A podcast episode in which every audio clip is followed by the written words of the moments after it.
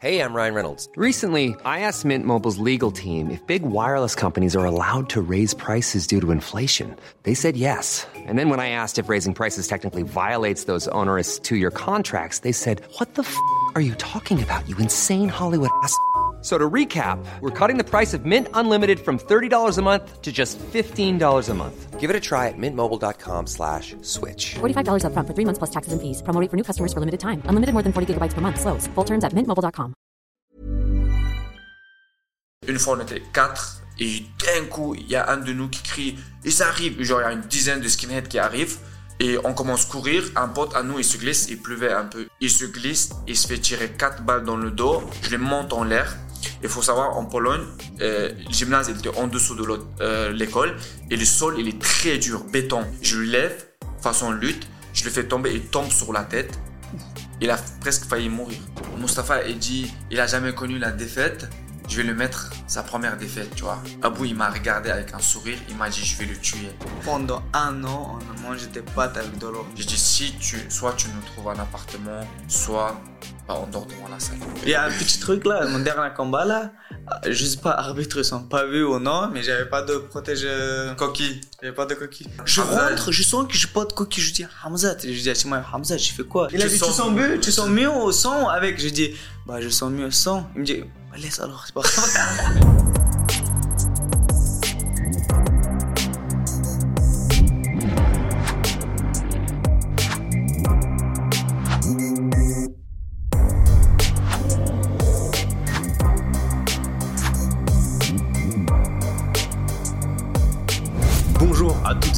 bienvenue dans le podcast La Sueur. Aujourd'hui, là, je suis bien entouré. Ça fait du sale depuis que vous avez commencé la carrière pro. Vous êtes tous les deux à 4-0. Abou, tu viens de gagner de manière ultra spectaculaire ta première ceinture européenne, la ceinture Ares que tu as ici et que tu ne lâcheras pas de l'interview. Bah, les gars, donc, bien évidemment, je, je, je vais déjà trop loin. Ce sont donc les frères Younoussov, Abou et Tourpal. Si jamais vous ne les connaissez pas, vous êtes maintenant tous les deux à Arès. Vous êtes bien lancés déjà dans votre carrière professionnelle. Et sur cette interview, on va revenir bah, sur votre vie, parce que vous avez une vie qui est Ouais, ultra, ouais, ultra riche, incroyable. Et enfin, vraiment, là, je pense qu'on va voyager. Et on va revenir aussi sur bah, vos ambitions, sur votre style de combat. En fait, à la fin de cette interview, les gens connaîtront tout de Aboubakar et Tourpal Younoussov. Let's go. Eh ben, les gars, bah, je vous propose tout simplement de commencer par le commencement. Déjà, où est-ce que vous êtes né? Comment vous avez grandi? Où vous avez grandi? Comment ça s'est passé? Euh, déjà, je voulais remercier toi, Guillaume, de nous avoir invités. C'est un plaisir d'être là. Euh, bah, nous, on est né en Tchétchénie, euh, en pleine guerre, en pleine guerre, et euh, voilà quoi, on vient de Tchétchénie. Abou et nous, on a eu une enfance très difficile, mais aujourd'hui, on est là, euh, grâce à Dieu, et euh, je trouve qu'on s'est bien lancé dans notre carrière. Bah complètement. Qu'est-ce qui, ce qui a rendu évidemment, et là c'est vous qui gérez, c'est vous qui allez, qui qui allez là où vous là où vous voulez aller, dans les détails que vous voulez ou pas. Mais ce qui a rendu l'enfance aussi difficile, c'est le fait d'être constamment dans l'angoisse qu'il se passe quelque chose, le fait que vous avez vu des conflits. Qu'est-ce qui a fait que ça a vraiment rendu le truc? Euh, juste, euh, ce qui a rendu, nous, on se rendait pas compte vu qu'on était petits. Donc, on n'avait pas cette notion de, c'est plutôt nos parents qui, qui étaient dans l'angoisse, des trucs comme ça. Nous, on était petits, donc on avait, on, réalisait pas encore ce qui nous arrive. Mais quand je retourne en arrière et je regarde par tout ce qu'on a passé, euh, c'était hyper dur, on va dire, parce que tous les deux, on n'a pas eu d'enfance. Euh, notre enfance, c'était que des conflits, que de la peur et euh, la famine, beaucoup d'autres trucs. voilà quoi. C'était horrible, la guerre en Tchétchénie. Et vous avez combien de frères et sœurs? Vas-y, dis. Ah, vas-y. Euh, on, a, on est trois frères, trois sœurs et un frère, on a perdu récemment euh, pendant notre préparation pour notre combat. Donc voilà, quand on était six. Voilà. et, et du coup, à quel âge est-ce que vous êtes arrivé en France? J'avais deux ans. Ouais, et moi j'avais 16 ans, je pense. En 2011, on est arrivé. Ok, ouais. Et du coup, ce qui a fait que vous êtes arrivé en France, c'était bah, parce que c'était probablement intenable en Tchétchénie. Comment est-ce que ça s'est passé La décision, si jamais, j'imagine que vous n'avez pas eu votre mot à dire, bien sûr, c'est vos parents qui ont géré tout ça, mais comment est-ce que vous, vous l'avez vécu, ça, le fait que vous avez grandi en Tchétchénie, c'est ce que vous aviez connu depuis tout petit. À un moment, vous changez pour changer, mais vraiment, le changement, il a dû être radical, en termes de, tout, ouais, de culture, de tout. Comment est-ce que ça s'est passé Juste pour redire, euh, avant de commencer, ce que nous, on vient de Tchétchénie, mais on vient de village, le fond fond de la Tchétchénie. On n'a jamais été même à la capitale de Tchétchénie. Ah ouais, On même pas. donc, euh, c'est nos parents et tout. Nous, on n'a pas été. Donc, pour te dire, on était vraiment des villageois. Qui, a, qui étaient vraiment très loin de civilisation, on va dire. J'abuse, c'est quand même euh, civilisation, mais voilà, quand on était vraiment dans un village. Et euh, quand vous avez dit, quand tu as dit euh, changement, le changement était plus que radical. On était sauvages, en fait. Était Quelqu'un me regardait, juste, je voulais déjà le frapper. Tellement ce truc que j'avais, tu vois, agressivité. Ouais. Ouais. Du coup, on était, on est- on n'avait pas notre mot à dire. Euh, bien évidemment, vu qu'on était petit, on suivait notre maman, pas les parents, c'était notre maman qui a pris la décision de nous sortir de la Tchétchénie pour qu'on ait une meilleure vie et pour peut-être qu'on meure pas ou d'autres trucs et tout. Donc on est, on est parti de la Tchétchénie en 2007. En 2007, et on est arrivé, franchement, on n'avait pas beaucoup de moyens déjà, pas d'argent. Ma maman, elle avait pas d'argent. On a eu la chance que juste avant notre départ, il y avait moins de ramadan. Et mois de ramadan, chez moi en Tchétchénie, il se passe, c'est qu'on va chez voisins dans toute la ville. Toute la ville, c'est des voisins en Tchétchénie. Euh, on partait et tu souhaitais bon ramadan et te donnaient des, des petits. C'est comme Halloween, mais même, c'est le même délire. Tu toques, tu dis bon ramadan, ils te donnent des trucs. Donc on a rempli deux, trois sacs tous les deux. On pouvait, notre, c'était notre meilleur jour de l'année où on pouvait. Et du coup, bah, grâce à ces, ce qu'on a récolté, on va dire, bah, on peut dire on a survécu à un bon moment parce qu'on n'a vraiment pas de moyens. Ma maman, elle doit avoir 200 balles maximum, je sais même pas. franchement, premières quelques semaines, on a mangé que des, des trucs comme Des gâteaux biscuits, sucrés. des Ah bonbons, ouais. des trucs comme ça. Je te jure, je, je voulais tellement un truc scellé, tu vois. Salé. Ouais. Salé, voilà. Un truc salé. J'avais marre de manger des bonbons, des trucs comme ça, mais on n'avait pas de moyen de- d'acheter ce qu'on voulait, tu vois. Bah bien sûr. Du coup, c'est. Et on est passé euh, par la Russie, puis par la Biélorussie. Et c'était très difficile euh, pour passer euh, les frontières quand t'as rien, tes autres papiers et tout. Parce que tu dois des fois attendre, dormir. Et tu vois, on dormait à, à, à, la gare. Il faisait très très froid, c'était l'hiver et tout. Et euh, on est passé par des difficultés. Après, une fois arrivé en Pologne, donc on était en Pologne, on a habité 4 ans en Pologne. C'était encore plus difficile. C'était un petit truc là, c'était en Biélorussie, du coup, comme tu parlais des œufs, il faisait super froid. Et il y avait deux de mes petites sœurs, il y avait nous deux, et il y avait que ma mère. Ma mère.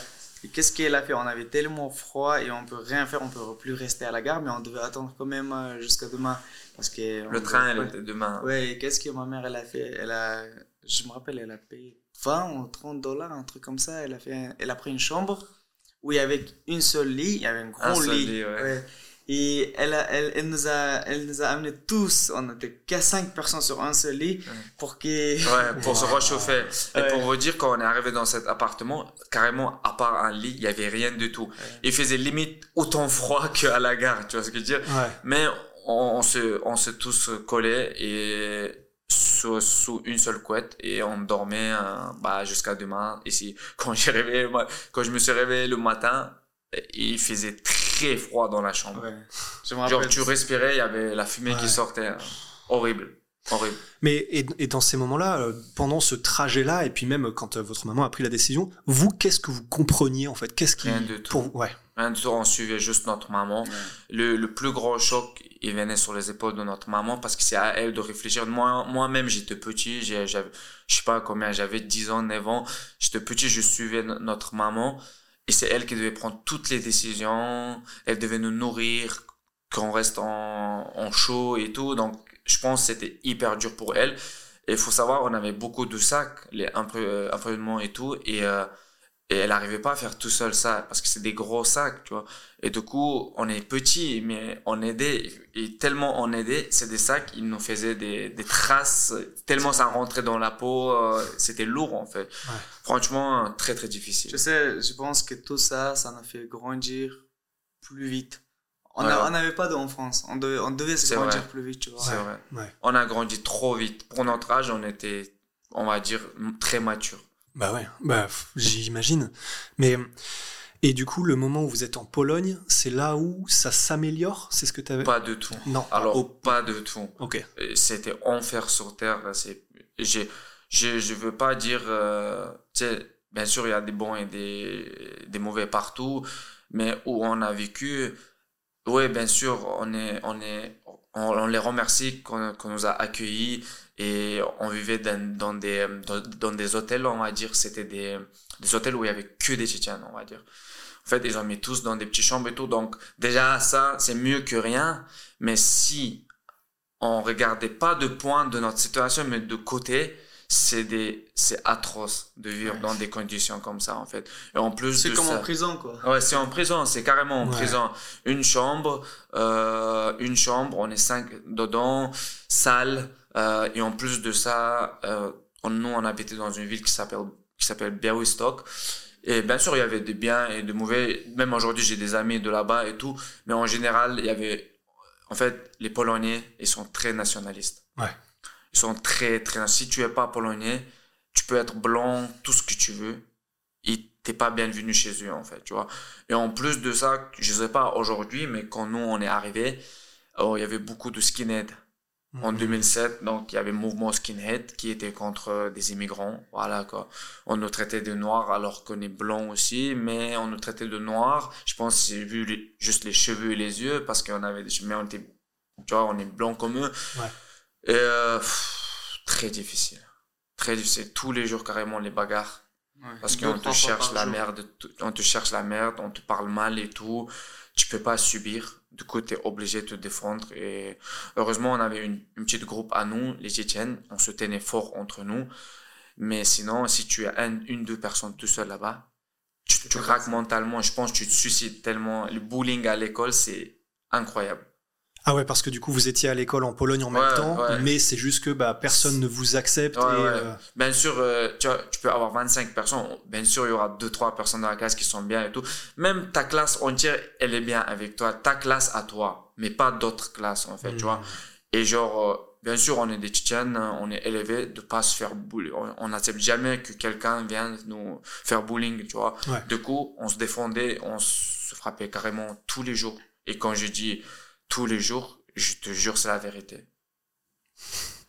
Ben, et en plus, il y a un truc, tu vois, t'en, t'en as parlé un tout petit peu tout à l'heure à bout, mais il y a aussi un truc, euh, si jamais vous découvrez, peut-être que vous connaissez pas du coup les pays du Caucase, que ce soit Daghestan, Tchétchénie, etc., il faut savoir aussi qu'en fait, c'est dans la culture, ce sont des cultures de combattants. Et que du coup, en fait, c'est normal, c'est pas euh, mal vu, c'est normal C'est de se battre normal. depuis que t'es C'est plus mal vu de pas se battre. Voilà, c'est ça. Ouais. Tu sais, les, les grands, ils peuvent, si, c'est notre enfance, typiquement, enfance tchétchène, caucasien. Les grands, pour se foutre de notre gueule, ils peuvent dire, ah, t'as peur de lui? Ah, il t'a dit quelque chose? Et tout, nous, on est petits, on est naïfs. Du coup, on se battait tout Ouais. le temps.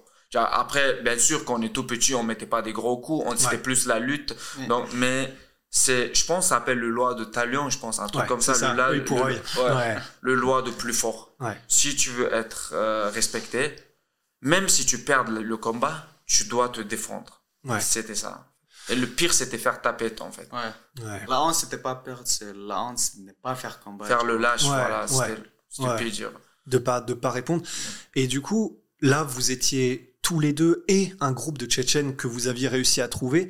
Et c'est du coup en dehors de l'école, vous réussissiez quand même à avoir au moins un petit peu de bon temps. Vous étiez parce que même si les Polonais vous acceptaient pas beaucoup, vous aviez quand même un petit peu être heureux. Non, évidemment que non, pas dans ces conditions. Mais Heureux, que oui. ouais, Oui, parce qu'on est des enfants, on arrive toujours, quand on est enfant, on reste pas bloqué sur un autre truc, sur un truc, on cherche, tu sais, on, on oublie vite, en fait, on passe vite à, à une autre chose.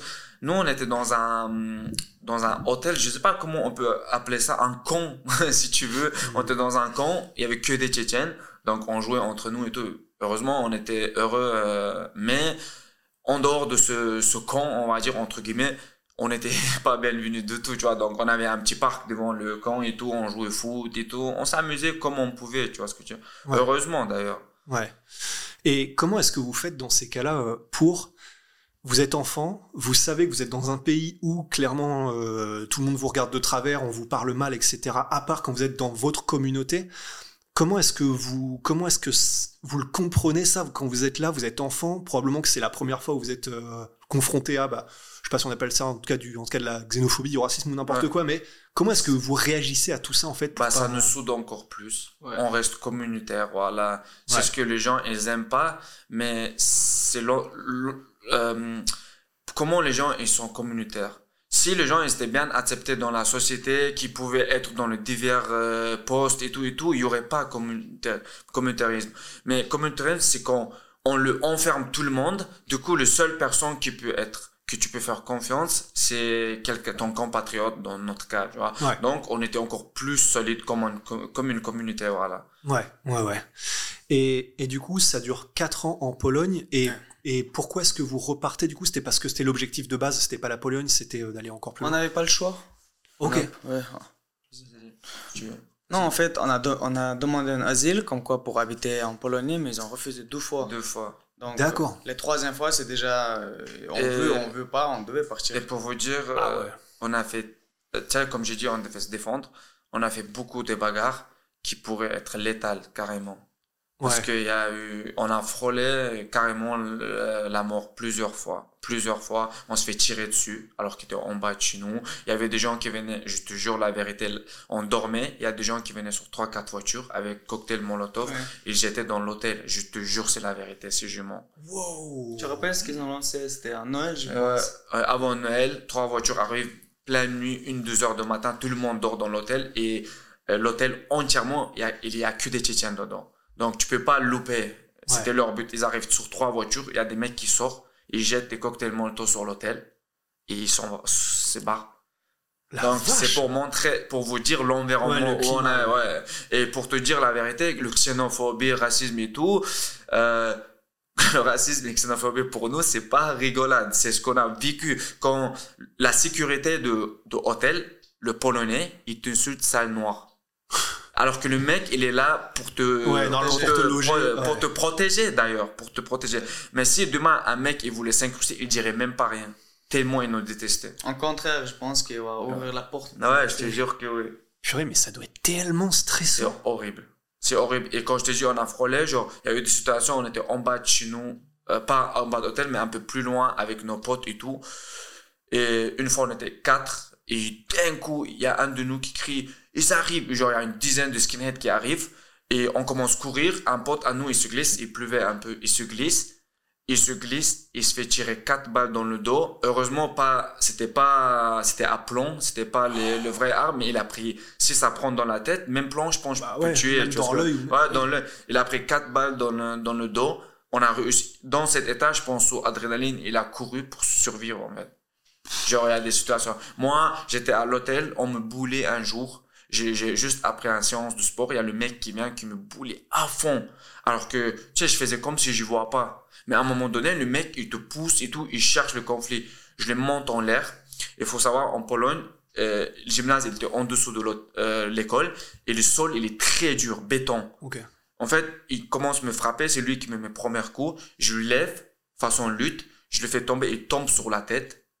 Il a presque failli mourir. Et du coup, la police vient chez moi, je suis Il y convoqué, a beaucoup de problèmes. après. fissure, Ouais. fissure de, de crâne, Ah ouais. alors qu'on avait, qu'on devait avoir 11 ans, 12 ans. Tu vois ce que je veux dire? Mais il m'a forcé, je voulais pas Ouais. faire ça. En permanence, il me boulait, je faisais comme si je vois pas, tu vois. Mais Ouais. quand il vient agresser physiquement, il faut que tu te défendes, tu vois ce que je veux Ouais. dire? Et, et Abou, c'est pareil. Il y a eu beaucoup de situations qu'on était, euh, euh, ma maman et nous, on était, euh, le directeur nous a appelé, votre euh, fils, il s'est battu et tout. il en fait, c'était très tu chaud. sais, t'avais t'avais 8 ans, 9 ans. Il y, a un, il y a un daron de 30 ans, un daron de 25 ans, il pourrait, il pourrait te faire quelque chose. En Pologne, il peut te Ah ouais. frapper et tout ça. genre. Ici, tu fais ça, c'est fini, tu, tu vas finir en prison, tu vas mais là-bas, genre, je sais pas, c'était bizarre. T'as 9 ans, t'as 7 ans, t'as 6 ans, il pourrait te faire quelque Nous, chose. nous, on était des ados de 13-14 ans. Et je te jure, les skinheads, c'est pas des ados, c'est des Ouais. mecs qui ont 18, 21 ans, 22 ans. Je te jure, on se frappait contre des mecs formés alors qu'on avait 14 ans. Je te jure. Mais c'est juste mode survie. Une fois, un- je, je me suis battu avec un Polonais et je, je l'ai battu, c'est logique, euh, je l'ai frappé. et après, une fois, je sors de, de collège où j'étais, je sors, je te jure, je vois devant moi, il y a 30 mecs, genre, c'est des tarons. Moi, j'avais combien 10 ans, 9 ans. De- avec des chiens, des bo- Oh, moi, j'ai sorti par derrière de collège. Tout. Non, Et imagine le lendemain pour revenir au cours, c'est stressant d'où, je sais pas. pendant quelques kilomètres non-stop, je fais bon, je fais un sprint. Eh Ah, oui, mais, C'était mais, horrible. mais justement, et enfin, j'imagine que dans cette condition-là, la dernière chose à laquelle vous pensez, c'est l'école, euh, bien Non, travailler. non, ça- non. Ça doit être Je impossible. te, je te dis la vérité. Des fois, je partais euh, à l'école, matin, dans le bus. Je, je faisais des prières pour pas croiser des skinheads. Pas parce que tu sais, j'ai peur et tout, juste parce que j'ai pas envie de combattre contre des darons tous les deux jours. Ouais. En fait. Tu vois, c'est stressant de ouf. En fait. L'école, c'était la dernière truc qu'on pensait. Tu Ouais, sais, ouais. euh, quand, quand, quand tu parlais, dit, genre, on a, quand on avait des problèmes, pour retourner, on pourrait rester à la maison, peut-être, tu vois, on pourrait faire. Mais pour nous, c'était, c'est par honneur, on doit revenir, tu vois. Avec la peur. Oui, si on vient pas, ça veut dire nous-mêmes intérieurs Ouais. qu'on a peur de eux, tu vois. Je te jure, on, faut- on revenait chaque fois, tu vois. Il y a, il y a 50 personnes qui nous attendent, on s'en fout, on revenait. En fait, euh, comment étaient ces gens-là? Euh, Tu sais, si tu deviens ami avec un Polonais, ben, il boulait le Polonais parce qu'il est ami avec toi. Ah ouais, c'est en mode, euh, Ouais, en mode fond, France à 45 fond, nazi, quoi. Dis-toi que, tu sais, on était jeunes, on avait des, des, des groupes des filles de notre classe, là. Tu sais, après l'école, on était dans un parc, on était jeunes et tout, on restait, on parlait et tout. Et, euh, ben, eux, ils habitaient dans un, dans un région de ville qui s'appelle Grobovka, je pense, un truc comme ça. Ben, ils ont dit Grobovka, c'est la Tchétchénie, ils boulaient les meufs, en fait, parce que juste ils nous disaient bonjour. Ah ouais. Genre, c'était vraiment très nationaliste. Ah ouais, c'est chaud. Alors que, t'as vu, mon deuxième anniversaire, c'était un Polonais. On, on- on se parle tous les jours, on est des frères. En fait, il y a des mauvais et des biens partout. Ouais. Mais à notre époque, il y avait plus de mauvais que des biens. Ouais, c'est vrai. Et ça, vous savez si ça a changé ou est-ce que euh, c'est Je sais resté pas, aucune Ouais. idée. Je pense que ça avance quand même parce que les gens ils comprennent que peu importe la couleur et tout, on est tous les mêmes, on est des humains, tu vois. Mais à notre époque, bah, ils étaient Franchement, moi, je crois pas que les gens changent. De toute façon, nous, humains, on chose. change pas, Voilà, donc c'est ça le problème. chose. Sur ce point-là, en France, c'était jouer la Peut-être, c'est devenu C'est trop bien. plus sérieux, tu vois, au niveau, on va dire, euh, avec les polices, tout ça, tu vois, c'est plus, euh, si, si tu fais ça maintenant, peut-être, euh, tu vas prendre quelque chose, au moins, Ouais. tu vois. En époque, c'était pas comme ça, mais je pense pas qu'intérieur, les gens, ils se changent. C'est Ouais. pareil. Ouais. Juste, je voulais te raconter une anecdote. On était dans de la, la fête, le fête de 1er mai, je pense, Ah, le c'est au 1er mai, culturel et tout et tout. On était dans un parc, cinq mecs, je te jure, c'est la vérité. Abou était pas là, on était cinq mecs, des Tchétchènes. On est sortis, c'était le fête culturel. En fait, 1er mai, c'est truc de travail et tout. Et en fait, il y avait, tu sais, des stands de, de différents pays, ils racontaient des cultures et tout et tout. On était dans un parc. Et euh, on voit, on est suivi par un groupe de, de mecs. On a l'impression qu'ils nous suivent, mais on n'est pas sûr, tu vois ce que je veux dire. Du coup, on tourne à droite, ils tournent à droite. On tourne à gauche, ils tournent à gauche, tu vois. Et à un moment donné, on arrive au milieu de parc, on s'assoit à côté d'un fontaine pour dire, vas-y, passez, peut-être, tu vois ce que je veux dire. Pour... Et Ouais. ils commencent à nous gazer. Oh, je te jure, c'est la vérité. On était tous comme ça, on se battait avec les yeux fermés parce qu'on n'arrivait pas à ouvrir les yeux. Après, avec le fontaine, on lavait les yeux, ça faisait encore plus mal, en fait. Pour rien. On n'a rien fait, on était dans un parc avec des amis. Mais du coup, en fait, là, la question qui me vient direct, c'est, enfin, quand on vous entend, là, je savais pas tout ça, évidemment, mais quand on vous entend parler là maintenant, bah, vous avez l'air tellement heureux d'être, enfin, d'être Ouais. ici, content de vivre Non, et tout. la vérité. Comment est-ce que vous avez fait Enfin, je sais que c'est bizarre comme question, mais pour pas devenir vous-même, du coup, ultra anti tout sauf les Tchétchènes, en Parce mode, ah oui, que- d'accord, tout le monde est. euh, Parce que notre maman, elle nous a pas élevés comme ça. Notre maman, elle nous a élevés. Elle, elle- il faut être toujours, faut pas être ingrat. Ouais. Peu importe l'environnement et tout, si quelqu'un te fait de bien, il faut que tu sois bien. Bien sûr, il y a des mauvais et des méchants, mais faut pas, tout le monde n'est pas méchant et tout le monde n'est pas bon. Tu vois ce que je veux dire? Du coup, on fait, on, on savait très bien depuis enfant si un il est mauvais, l'autre il est bien. On généralise pas. Tu vois ce que je veux dire? C'est notre maman qui l'a mis cette éducation. Et on n'avait pas à l'intérieur de nous, La haine. oui, voilà, la haine. On voulait la Parce paix. qu'on a, de un, personne n'a jamais ne faire peur, tu vois, même si dans 20 personnes, on faisait jusqu'au bout tous les deux bagarres. Donc, on n'a pas de ces trucs, ouais, il m'a frappé en époque, là, du coup, je vous Ouais, déteste pas de tous. mentalité de victime. Ouais, voilà, ouais, voilà, voilà, merci. Ouais. On n'avait pas de laine et on n'est pas, comment te dire, quand tu veux redonner, si t'as- Ouais, que t'as du ressentiment, que tu veux non, te mais ce que je veux dire, si, si on on n'est pas dans ce truc, le si t'es mauvais, et comment on appelle ce mot? Non, tout coup, il faut que je le rende. Ah, euh... ah, On n'oubliait pas ce que. ouais, ouais, purée. Mais effectivement, Ouais. euh, je, euh, rancunier. Ouais, je- on n'est pas rancunier. Ouais. Moi, j'ai un cœur très, très euh, propre dans ce sens-là. Je peux pas dire la même chose. Ah oui, il est un peu rancunier, là. Ouais, c'est des caractères Euh, différents. ouais. Ah oui, il est un peu rancunier. Beaucoup plus que moi. Moi, je suis, je suis, je pardonne très vite. Bien sûr, je suis je- de 1 à 100 en une seconde. Mhm. Je peux péter un plomb et faire n'importe quoi, mais deux secondes plus tard, je m'excuse si j'ai tort. Je dis désolé et tout et tout. En fait, je suis pas rancunier, en fait. Ouais.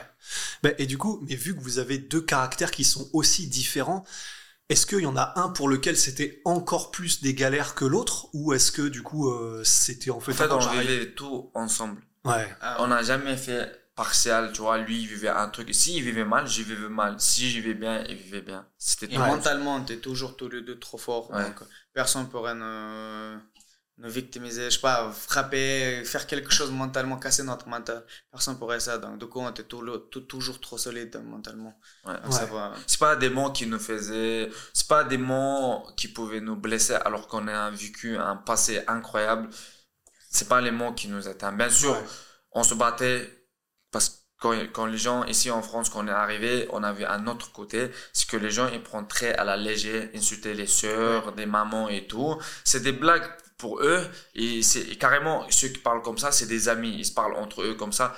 Mais nous on est éduqués dans mon pays, insulter maman et sœur, c'est égal la mort. Mhm. C'est, c'est juste vraiment un truc de mort que le frère il peut venir et dire comment t'as parlé sur maman et ça peut partir sur des galères de ouf.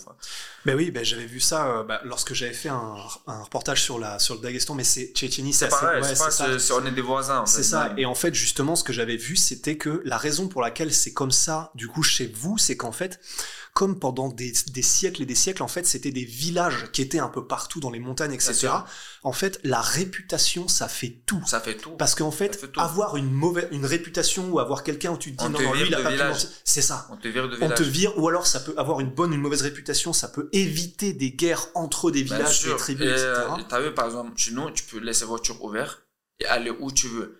Celui qui vole, le vol euh, que t'as dans une voiture ou n'importe où, le pire truc qu'il peut faire à un Tchétchène, c'est voler. Et aller en prison. C'est répu- ré- réputation de ouf. S'il va en prison, c'est le meilleur truc qui peut lui arriver. en fait, il perd la réputation. Et ça, et même aujourd'hui, je suis en France et tout, j'ai trop peur de faire un truc déplacé, que ma communauté, elles vont pas être, parce que ça reflète sur ma communauté. Quand je vois les gens qui font la merde, euh, je sais que les gens, ils vont dire c'est un Tchétchène. Parce que, Ah ouais. tu vois, du Ouais, coup, ça reflète, tu vois. Alors que je connais ma communauté, euh, 80, 80, je, je sais pas pourcentage, mais 95% c'est des gens droits dans les bottes, Ouais. euh, qui font pas de la merde et tout. Mais comme partout, il y a des 5% euh, des mauvais qui vont venir, qui vont faire n'importe quoi. Et les gens, ils vont juger par rapport aux 5%, pas par rapport aux gens. Ouais. euh, comme- Ouais, bah complètement. Bah c'est pour ça que, en fait, c'est pour ça que c'est c'est terrible parce que c'est vrai que bah depuis que je suis dans le MMA, je vais pas faire le, le, le daron ou l'ancien, mais en gros depuis en tout cas les quelques années que j'y suis, ça c'est un truc. Mais à chaque fois, je suis je suis choqué dès que je croise des Tchétchènes ou des Dagestanais ou des gars de l'est. C'est mais à chaque fois, enfin je crois qu'il y en a peut-être même pas un seul que j'ai croisé. Il doit y en avoir bien sûr Bien parce qu'il y en a partout mais à chaque fois c'est ultra gentil, attentionné, qui font. Et là, du coup, je sais que les gens vont dire, bah oui, mais c'est parce que je suis avec vous. Non, c'est c'est vrai. C'est-à-dire que à chaque fois que j'ai croisé des gens qui venaient de cette région-là, c'était ça. Parce que probablement l'éducation, parce que probablement. Éducation. Éducation. C'est fou, En fait, fou. on a un code de honneur qui s'appelle Qonakhallah. En fait, c'est comme un code de bravure à l'époque des che- chevaliers que chaque Tchétchène doit respecter. Comment se porter. En fait, c'est une leçon de vie. Comment vivre pour être un bon Tchétchène. Tu vois ce que je veux dire? Ok. Donc, pas, pas frapper le faible, pas manquer de respect. Aider Faut- les faibles. Elle aider les faibles, pas les mettre dans des mauvaises, euh, mal à l'aise. euh. En fait, c'est carrément un truc de bravure, pas faire le lâche. Si un membre de ta communauté a besoin d'aide, venir en aide. Si demain je vais n'importe quelle ville de France, j'arrive et j'ai pas où dormir, mais il y a un Tchétchène dans la ville alors que j'ai jamais connu, il va m'héberger chez lui. Mhm. Et ça, c'est on a hébergé des gars qu'on connaît même pas qui viennent dans notre ville dormir chez nous. Ouais. Ça, c'est truc fraternité, tu vois ce que je veux dire? Ouais. Et je, je comprends qu'en France, il y a plus de ça. Peut-être avant il y avait parce que, en fait, déjà, la France est un grand pays. Ah, Et il y a beaucoup de euh, multinationales, il y a beaucoup de trucs. Tchétchénie, on n'est pas beaucoup, on est petit, on est soudés et ça, c'est notre force en fait. Ouais. Et quand, quand, pour te dire la vérité, quand, un Tchétchène fait de la merde et ça parle partout et tout, les Tchétchènes sont le premier de dire c'est n'importe quoi, pourquoi tu fais ça? Ouais. Pourquoi tu fais ça Si demain, euh, un Tchétchène de ma ville, il fait de la merde, ben, c'est les Tchétchènes qui prennent soin de lui, soin de l'un, entre le guillemets, il met- Mhm. pour le remettre sur le bon voie, tu vois ce que je veux dire? Ouais. Parce que tout ce qu'il va faire, ça va refléter sur la communauté. Ouais. Et comment est-ce que et, et on va revenir après euh, sur le, le- la suite de votre parcours, mais et ça, comment est-ce que vous le gérez? Parce que c'est vrai qu'en France, c'est ça qui est assez fou, c'est qu'il y a tellement du coup de cultures maintenant différentes, il y a tellement de gens qui viennent de pays différents et quelles que soient les générations desquelles ils sont arrivés.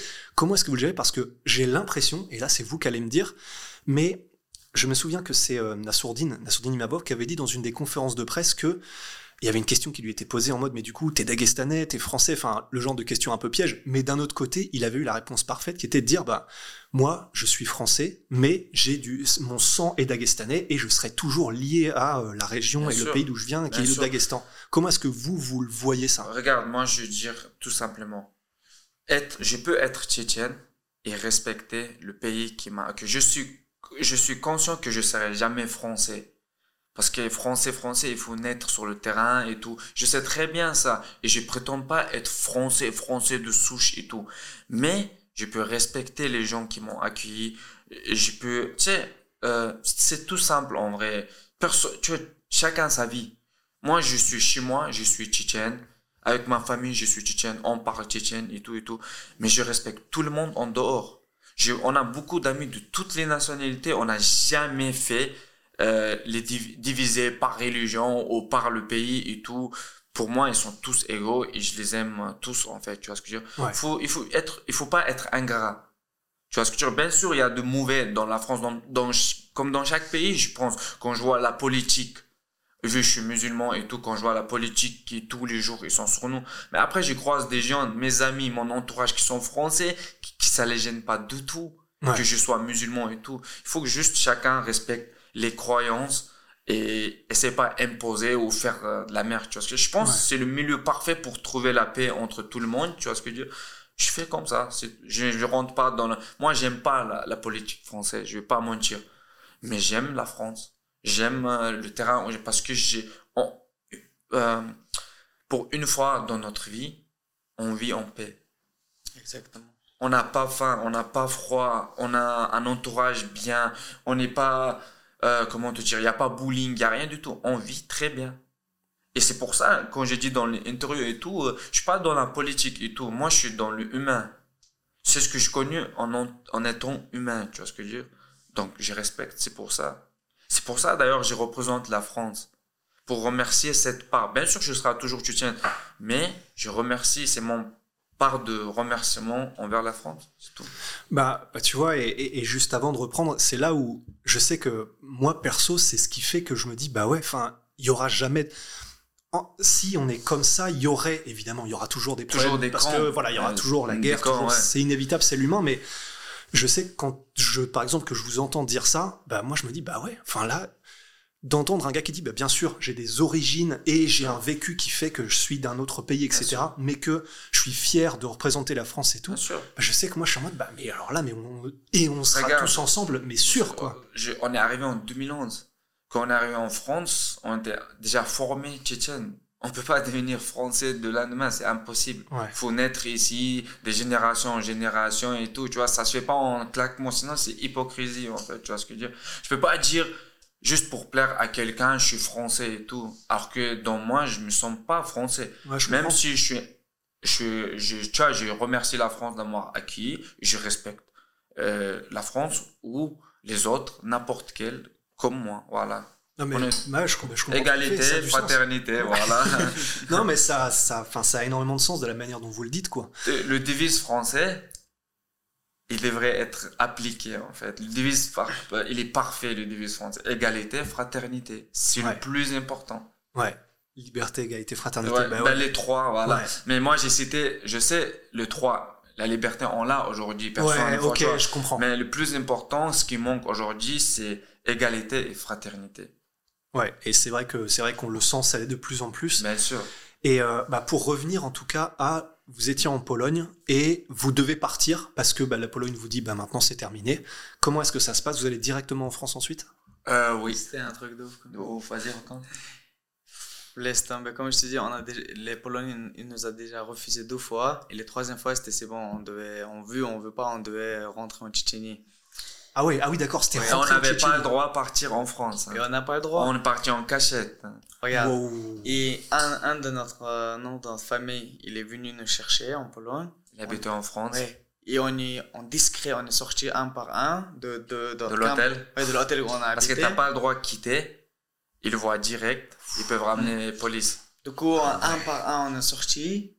Bam, on a pris les voitures. On n'a même pas dit au revoir à notre camarade proche On parce qu'on avait peur qu'ils On n'avait même pas le droit de prévenir qu'on part. Personne savait qu'on part. Enfin, à Même part les, les, amis gens proches. qui. euh, Ça, ça, oui, les amis proches, mais les autres ne savaient pas. On prend voiture, bam, on part. Ah, Le lendemain, on est en Allemagne. Nos voisins nous appellent. Genre, vous êtes où, etc. Il y a des gens qui viennent vous chercher. Imagine un jour. Ça En fait, c'était vraiment comme une prison. Tu vois, T'avais cette l'impression d'être libre, mais t'étais pas libre en fait. T'étais contrôlé H24. Ah Quand ouais. on était en Allemagne, ils nous appelaient, disant qu'ils sont venus vous chercher. Mais nous, nous, on était déjà en Allemagne. Et il faut savoir que sur la route, si, si on nous arrête, tu sais, c'est le territoire européen. Ils peuvent nous Ah bah ouais, direct. vous renvoyez Et direct. on nous a arrêté deux fois. Chaque fois, on voyait police, là, je te jure, on On avait. criait quand on voyait les douaniers et tout, le stress qu'on avait. Et en plus, dans la voiture, 5 places, on était combien Ouais, on était- oh, je pense qu'on était 6. Ouais, 6. Mais il faut savoir qu'il y avait bagage de ouf. Oui. Ah ouais, on se fait arrêter en Belgique. Le police, il dit, suis-nous. On le suit, on le suit. On, on dit, c'est bon, c'est fini. On retourne. On était déjà perdu espoir. On nous ramène, je sais pas, dans un forêt. Je dis à maman, je dis, ils veulent nous tuer ou quoi? Pourquoi ils nous ramènent dans un forêt? Police, il descend, ouvre le coffre. Il voit tout le bordel qu'il y a dans le coffre. Il dit, allez-y plus loin. c'est le seul fois que j'ai aimé je sais pas, on peut appeler ça racisme auto, mais c'est la seule fois que j'ai aimé qu'il il a pas voulu nous, parce que si il nous arrête là, on pourrait dire on reste en Pologne et Ouais. on demande d'asile ici, tu vois ce que je veux dire? Et Tellement le stress qu'on avait, c'est. Ouais, ouais. Chaque fois, on en police, on te. on est arrivé en France, on, dorm- euh, on a fait le demande d'asile et quand tu fais demande d'asile pendant un mois, deux mois, tu dois attendre qu'il te accepte.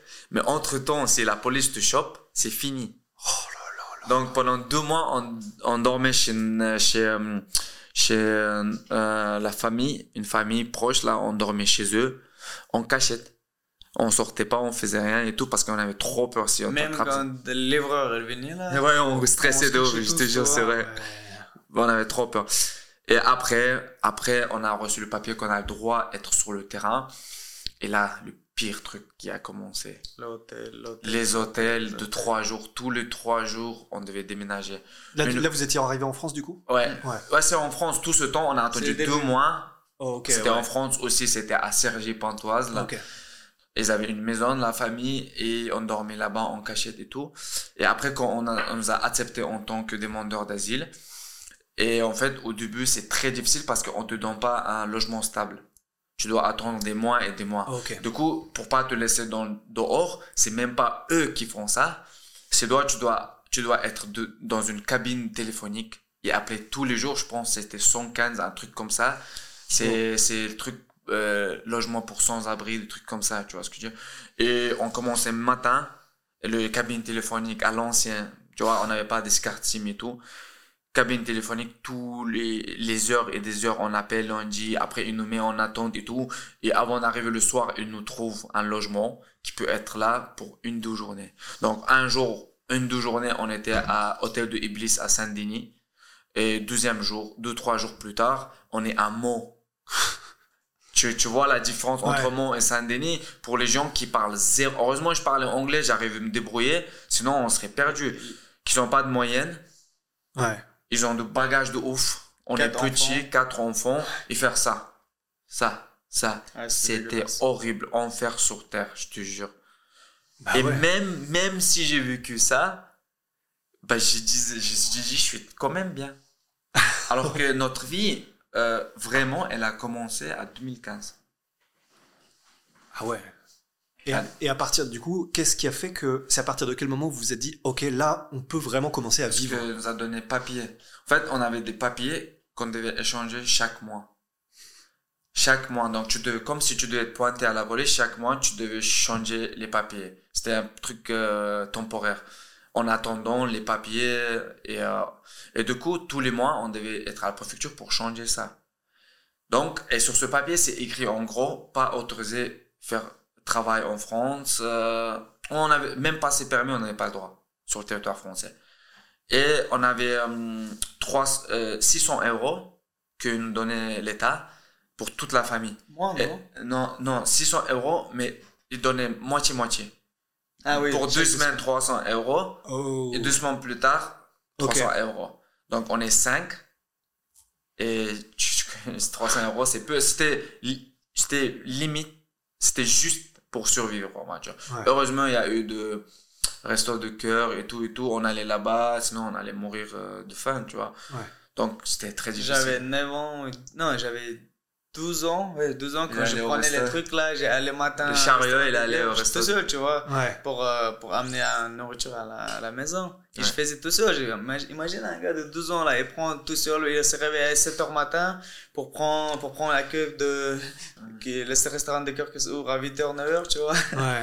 Et, et- et malgré tout ça, même ça, on dit merci.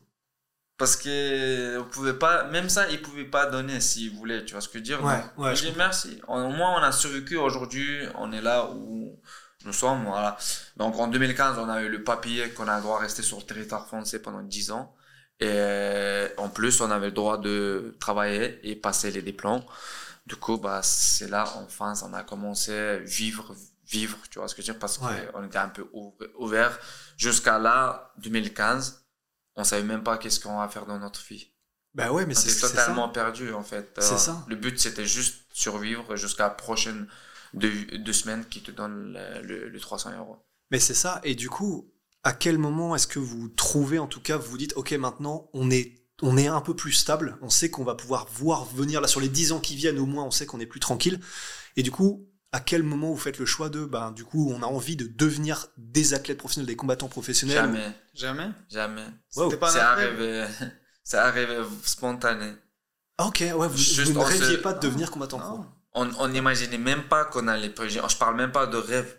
Quand on était au sud, on croisait un combattant professionnel. Même si un record 0-10 là, pour, Pour nous, c'était waouh, c'est un surhumain. tu vois ce que je veux dire? Je te jure, c'est la vérité. Alors qu'il a dû faire des, des combats dans son jardin, tu vois, tu vois, des petites organisations et tout. Mais pour nous, c'était un superman. Ouais. Et donc, nous, on faisait le sport pour nous. Parce qu'on a toujours été sportifs. Moi, je faisais foot et lui, il était toujours dans la bagarre. Et euh, lui, Pendant 3 ans, moi aussi, je fais foot un peu. ouais, il a fait foot, c'était plus foot- pire footballeur. euh. Son coach, c'était mon coéquipier. Moi, j'ai joué en équipe senior. Son coach, c'était notre gardien. Et il disait, tu repasses, s'il te plaît, dis-le, arrêtez le combat, euh, arrêtez le football, c'est pas pour lui. Enfin, il courait vite, il était physique et tout, mais zéro, zéro technique, zéro intelligence de. Le bourrin. de- Un larme qui court vite. il courait, il envoyait des pointus. à un moment donné, à un moment donné, il a dit, s'il te plaît, dis-le, arrêtez le football, c'est pas pour lui. Il s'est mis au judo, voilà. Ok. ouais, donc en fait, ça s'est fait naturellement Ouais. parce que vous étiez en plus bon on à se cherchait, et- en fait. On se cherchait, on savait pas où est la place. 17 ans, 16 ans, je te jure, dans ma vie, j'avais aucun truc. Je play chez Aucun moi, objectif. FIFA, j'ai aucun objectif. Je savais pas qu'est-ce que je, vais faire dans ma vie.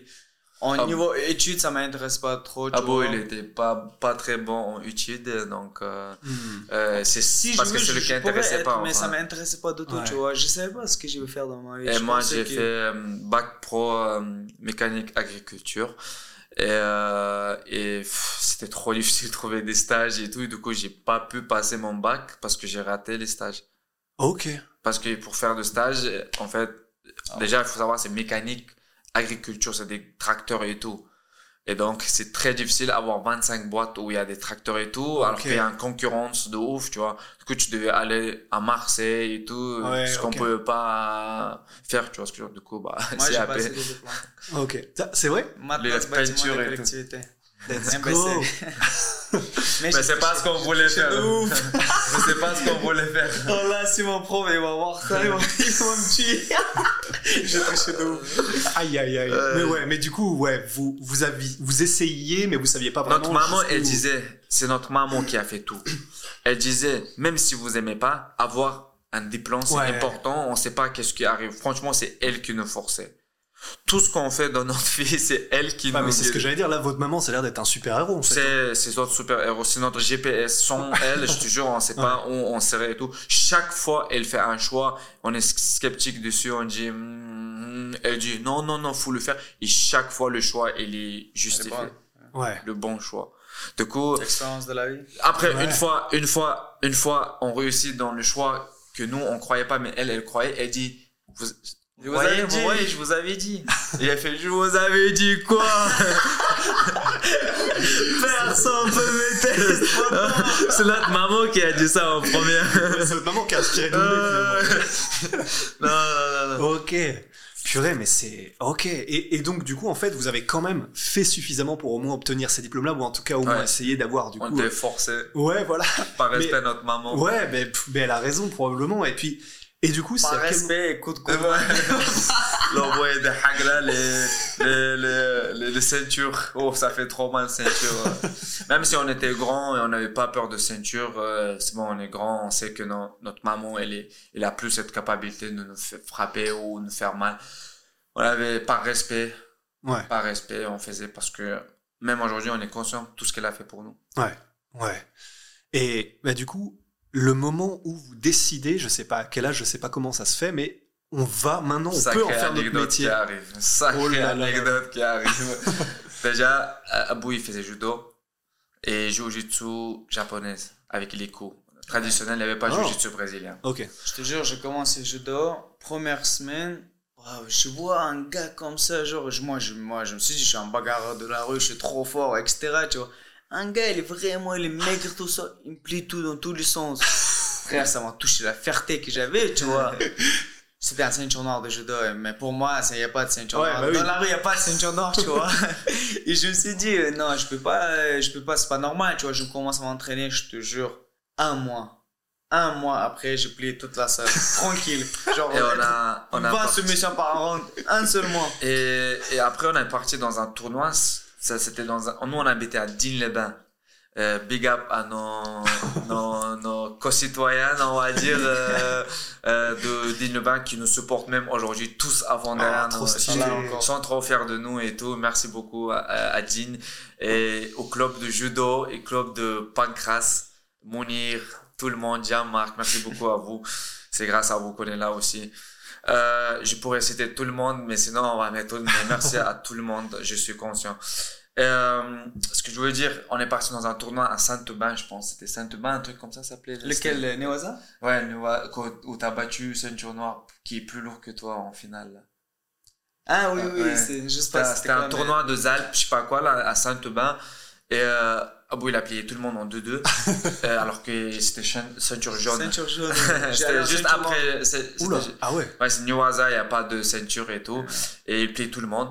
Il arrive en finale. 9 combats, 9 soumissions. Ouais, il arrive en finale contre un mec qui fait 20 kilos plus que lui, qui est ceinture noire et apparemment qui était dans Paul, je sais pas quoi, qui était vraiment haut niveau et tout.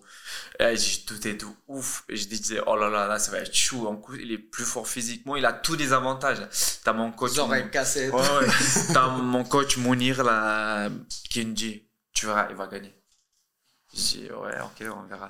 Les premières secondes, Abou, il a fait, tu sais, il y a pas longtemps, il y avait une épidémie dans le air vert là. C'était quoi le- les, les petits trucs qui se collent au, au pot là? On appelle comment les petits bêtes là qui se Ah, qui- des, des sangsues ou des trucs comme pas ça? sensu, mais tu sais les euh, Des tiques. clopes, des, des clopes, je sais pas comment on appelle ça. En Russie, il dit clope. Ça... Ok, c'est un insecte? Ouais, c'est un insecte qui rentre sous la peau et qui peut te. C'est Ok. comme cafard un peu. Comme non, ouais, enfin, Ou des puces ou un truc comme ça Ah, puces, je pense. C'est des puces qui avaient épidémie en France dans les RVR et tout. Ah, les parlaient- puces de lit Ouais, ouais, Oh des là trucs là. comme ça. Bah, Abou, c'était ça dans ce combat. il a ramené, enfin, il a pas ramené, il a attaqué d'un coup, il a fait, je pense, virage. Il était sur, son dos 5 minutes. Le mec, il a fait des tours, il a fait des saltos pour se dégager. Il arrive pas à Il arrive pas il était collé sur ça. Et Abou, il a gagné son première euh, coupe. Et, et c'est là, je me suis dit, il est trop fort, mon frère. C'est incroyable, en fait. J'ai gagné deux catégories, la mienne est absolue. Ouais, en fait, Ah c'était ouais. en absolu. Il a gagné 100 catégories. En absolu, il n'y avait pas de poids. Il s'est mis au hasard. Toujours, j'avais une expérience un mois, deux mois de judo. Attends, un mois, mais- si j'ai rien Et fait. t'avais quel âge?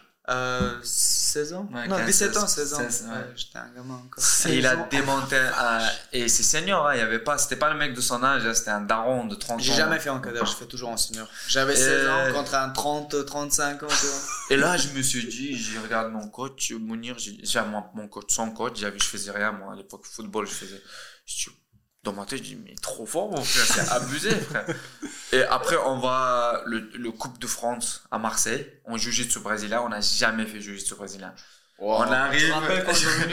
On est on arrivé, on regarde les gens qui, fait chauffe, qui, fait- qui font un chauffement, on se regarde, on se dit, mais dans quoi on se met les frères? Tu imagines un ceinture jaune de judo, même pas judo, judo. Mais comment vous avez fait déjà pour des vous inscrire là-dedans? Euh, Je sais pas, on C'est notre coach qui m'a envoyé, frère, bâtard. On arrive, on arrive, je te jure, on voit, ils font des langoustes, des trucs, on savait rien. Judo, c'est pas les langoustes, c'est rien. Oh. Le judo, c'est les, les chutes pour ramener, on nous apprend pas à faire des langoustes. Des Euh, oreilles des cassées, oreilles frère. cassées et tout.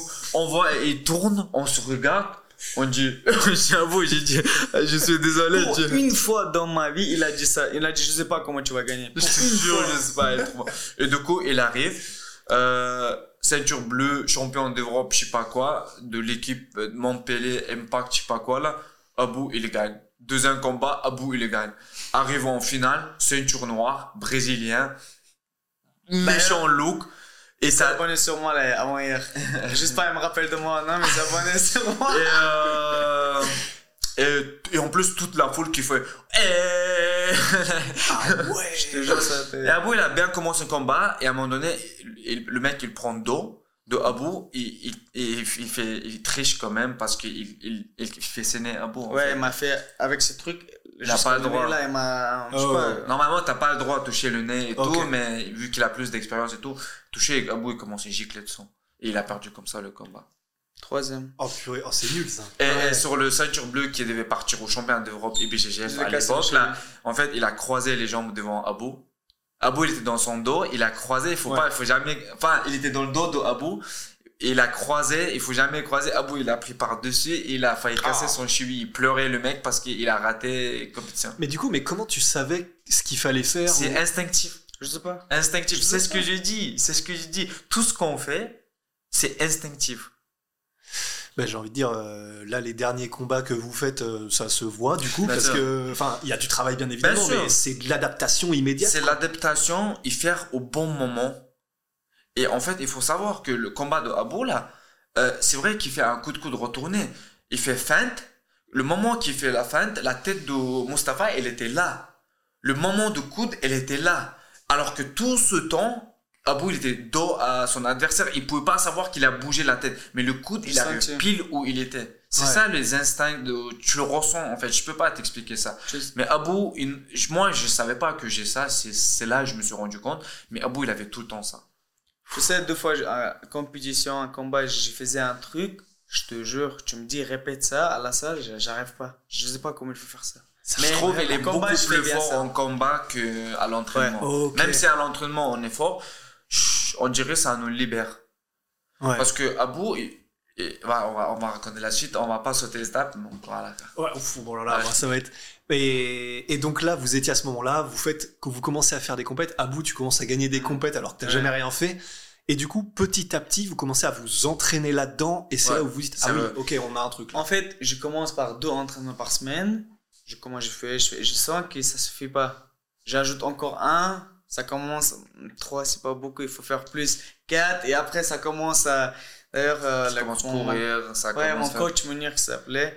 Mais même là, on est, on je parle toujours avec lui, on parle on est bien, tu vois. C'est lui qui m'a amené toujours ailleurs. Dans un parc, plus possible, euh, tu vois. Ok. On pouvait même aller dans un, dans un parc et s'entraîner dans un parc juste parce que c'est les, les salles municipales sont ouvertes que 3-4 Ouais, fois par semaine. Tu vois, du ouais. coup, on n'avait pas de salle pour s'entraîner. On allait dans un parc et voilà, quand on s'entraînait là-bas. Ok. Et du coup, comment ça se fait la progression vers Regarde déjà le moment tournant où Abou il m'a ramené dans le. Il y a deux raisons pour lesquelles je suis arrivé au judo aussi. Parce que moi j'étais à fond dans le foot et j'étais un bon footballeur à l'époque. Enfin à l'époque. Et euh, dans- déjà la première euh, raison c'est que au foot je me suis battu avec toute l'équipe et j'ai frappé, enfin j'ai failli frapper arbitre et tout et j'ai pris 15 matchs de suspension. Mais qu'est-ce qui s'était passé? En fait, euh, c'était 90e minute, corner pour eux. Moi, j'étais attaquant. Donc, j'ai resté. Si la balle, elle retombe, je pars en contre. La balle, elle retombe sur moi, je pars en contre. Et j'étais très rapide. Très, très rapide. En fait, je, comm- je commence à partir en contre tout seul. Et il y avait un seul défenseur qui est resté derrière. J'ai fait un grand pont. Ouais. Je pousse la balle et j'ai le double et j'étais plus rapide que lui. C'était un vieux, euh, il peut pas m'attraper. Par contre, juste, c'était juste avant d'arriver dans la surface. Et je te jure, c'est la vérité. J'ai le double, mais il m'a bousculé. Pas un grand truc, mais assez pour que, en pleine vitesse, je tombe. Tu vois ce que je veux dire? Ouais. Donc, c'est clairement carton Anti-jeu, rouge, ouais. tu vois, un jeu, tu vois. Et je tombe, je regarde arbitre, arbitre, il vient me voir, il fait, genre, avec une tête, genre, je sais pas pour, pour qui il s'est prenait là, mais il m'a regardé comme si c'était Conor McGregor, tu vois. Il me dit, levez-vous, levez-vous, comme ça. Oh là là là, j'ai pété un plomb, j'ai insulté de tous les noms, je prends un carton jaune. Je prends un carton jaune, je deviens encore plus fou, j'insulte tout, tout, tout le monde. Et après, je prends deuxième carton jaune, carton rouge. Et là, j'ai pète un plomb, je commence à chercher le mec qui m'a taclé pour le frapper n'importe quel joueur adversaire, j'approche pour le frapper et tout. Et les gens, ils comprennent pas qu'est-ce qui se passe. Je suis devenu totalement fou. Mon coach et tout, il me prend pour ramener dans le vestiaire. Et tu sais, quand tu, c'était chez eux. C'était pas chez nous. Et on, le couloir pour rentrer dans le vestiaire. Et t'as les grilla- grillages là. Et t'as tous les, euh, Ouais, les voyous de, voyous, pas les supporters. Ah. Les supporters, ils me disaient rien. Les voyous des, tu sais, les mecs des, les- la jeunesse de quartier là, qui se prend, commence à m'insulter et tout, dire, tu vois, je, je, je me jette sur le, la grille, je commence à monter, je dis, et mon coach il me pousse, il dit, je tire pas l'arrête et tout et tout. J'ai dit, restez là, je vais prendre douche, j'arrive. Partez pas, tu vois. J'ai pris douche, je suis venu, il y avait plus personne, pour te dire la vérité. Et ça, si quelqu'un pense j'ai menti, il y avait 25 euh, témoins. coéquipiers qui, qui- qui sont témoins ça. Et euh, je rentre dans le vestiaire. Et mon, mon coach de foot s'appelait Jean-Luc. Jean-Luc, il vient dire, tu repars, s'il te plaît, tu vas prendre une grosse suspension, viens et excuse-toi devant le, l'arbitre. Donc, il nous ramène dans des cabines d'arbitre. Et coach, il dit, voilà, tu pas, il a pété le plan, il voulait s'excuser, il voulait pas faire ça. Arbi- Arbitre, il était assis comme ça, après le douche. Il me dit, j'ai pas besoin de ces, ces excuses. Oh, j'ai pété un. J'ai montré un gros fac, tout loin. Sur le, sur le Ouais, j'ai montré un gros fac de loin, mais j'étais tellement énervé que je voulais mettre main dessus. Je m'approche de son visage, son visage était là, et je tapais avec le fac sur son visage. je te jure, c'est la vérité. Et euh, après, je reçois euh, 15, 15 matchs de suspension. Moitié, bah, c'était la moitié de saison, donc saison finie pour moi. Et dans le lettre, j'étais convoqué à FFF à Marseille, le tribunal FFF à Marseille. Et dans le lettre, il a dit qu'il voulait, l'arbitre, il a indiqué qu'il voulait pas que je sois présent parce qu'il a peur pour sa vie. Oh la vache. Et du coup, c'est mon coach, il est allé à ma place. Du coup, bah, la saison est finie Ouais, pour moi. terminée, ouais. Ouais, et donc, j'étais chez moi, et là, c'est Abo qui rentre. Ouais. Et dit, viens, t'as rien à faire. On avait Non, un non, non, en fait, sinon, d'abord on a fait. Ouais, Ouais, c'est ça que je parle. Euh, on, a- on avait un duplex, et Abou, il a choisi la chambre qui le Bien plus loin et on dirait tu sais le euh, le film avec euh, le petit qui a resté tout seul à la maison dès Ouais. qu'il il avait peur il montait tu sais ça ressemblait un peu à ça c'était duplex où il y avait le toit tu vois ce que je veux dire tout petit on dirait une grotte de nains en vrai c'est vrai il y avait une petite porte et tu devais te baisser pour passer tu vois ce que je veux dire Ok, ouais. et, mais c'était trop atmosphère dedans je l'aimais bien La et grosse c'était la boue. ouais, et c'était euh, Et, et c'est trop atmosphère dedans. Et, euh, et Abou, il me dit, et là-bas, on pouvait lutter et tout, vu c'est duplex, en bas, c'est nous, on peut en gêner personne. Hiring for your small business? If you're not looking for professionals on LinkedIn, you're looking in the wrong place. That's like looking for your car keys in a fish tank. LinkedIn helps you hire professionals you can't find anywhere else, even those who aren't actively searching for a new job but might be open to the perfect role. In a given month, over 70% of LinkedIn users don't even visit other leading job sites. So start looking in the right place. With LinkedIn, you can hire professionals like a professional. Post your free job on linkedin.com/people slash people today. on lutte. Abou, il me monte en l'air, j'arrivais rien faire. Alors que je faisais à peu près 100 kilos là, j'arrive rien faire. Et euh, on a tourné, je sais pas, pendant une heure, comme on avait habitude. euh, Tu sais ce qu'on faisait ce là On mettait des gants de boxe, On savait pas fermait la boxer. porte. Je te jure, les bagarres ça dure 2-3 heures. on met les gants de boxe On se et c'est fini au sol en se nervant Euh, tous, juste embrouillés. on- on- euh, chaque fois, on le faisait chaque fois sur entraînement de 3 heures. Et, et chaque fois, à la fin, on s'embrouillait. On dit, on va jamais s'entraîner et tout et tout parce qu'on tapait fort. Un frappait fort, l'autre frappe fort. On se démontait la gueule. Alors qu'on savait pas boxer du tout. hein. On était vraiment nuls en boxe là. Quand on est sorti, tu te rappelles quand on, on partait, genre vraiment, on dirait que c'était un piscine, tu vois, genre ouais, le sol est, est- est- Ouais, sueur inondée, sueur de ouf. Et bref, il, il me monte en l'air. Après, on a fini.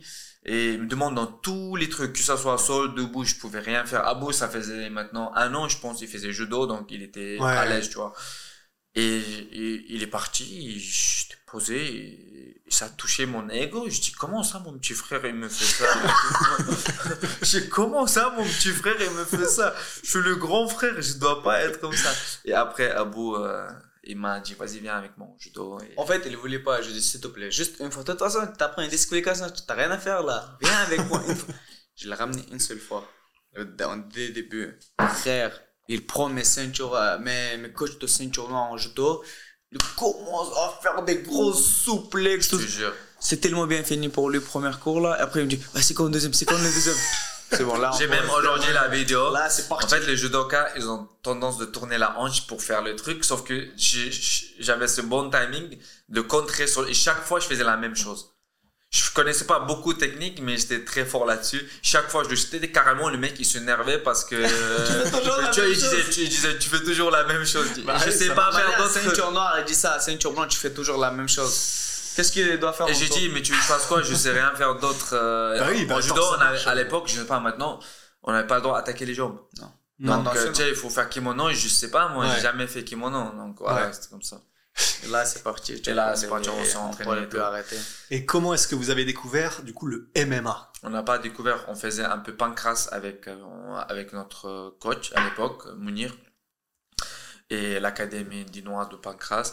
Et euh, on faisait, mais pff, on- bien sûr, on connaissait MMA, on l'a découvert depuis longtemps, depuis on petit quand on regarde des combats, tu vois. Ouais. Mais c'était pas, on n'a jamais découvert MMA. hein. Le MMA, on a découvert nous-mêmes récemment. Euh, nous, on a fait Sol. 21 Hein, ouais, 2021. On a jamais. 2021 Ouais, 2021. 2021. En fait, lui, 2021. Moi, c'est. 2022. Ouais, 2022. À peu Ouais. près. Début non, non, non, non. Moi, 2020, toi, 2021. Moi, ça doit faire 3 ans, toi, ça doit faire 2 ans et demi, un truc comme ça. Ouais. Voilà. Et euh, Ah c'est oui. notre maman, on faisait du sol.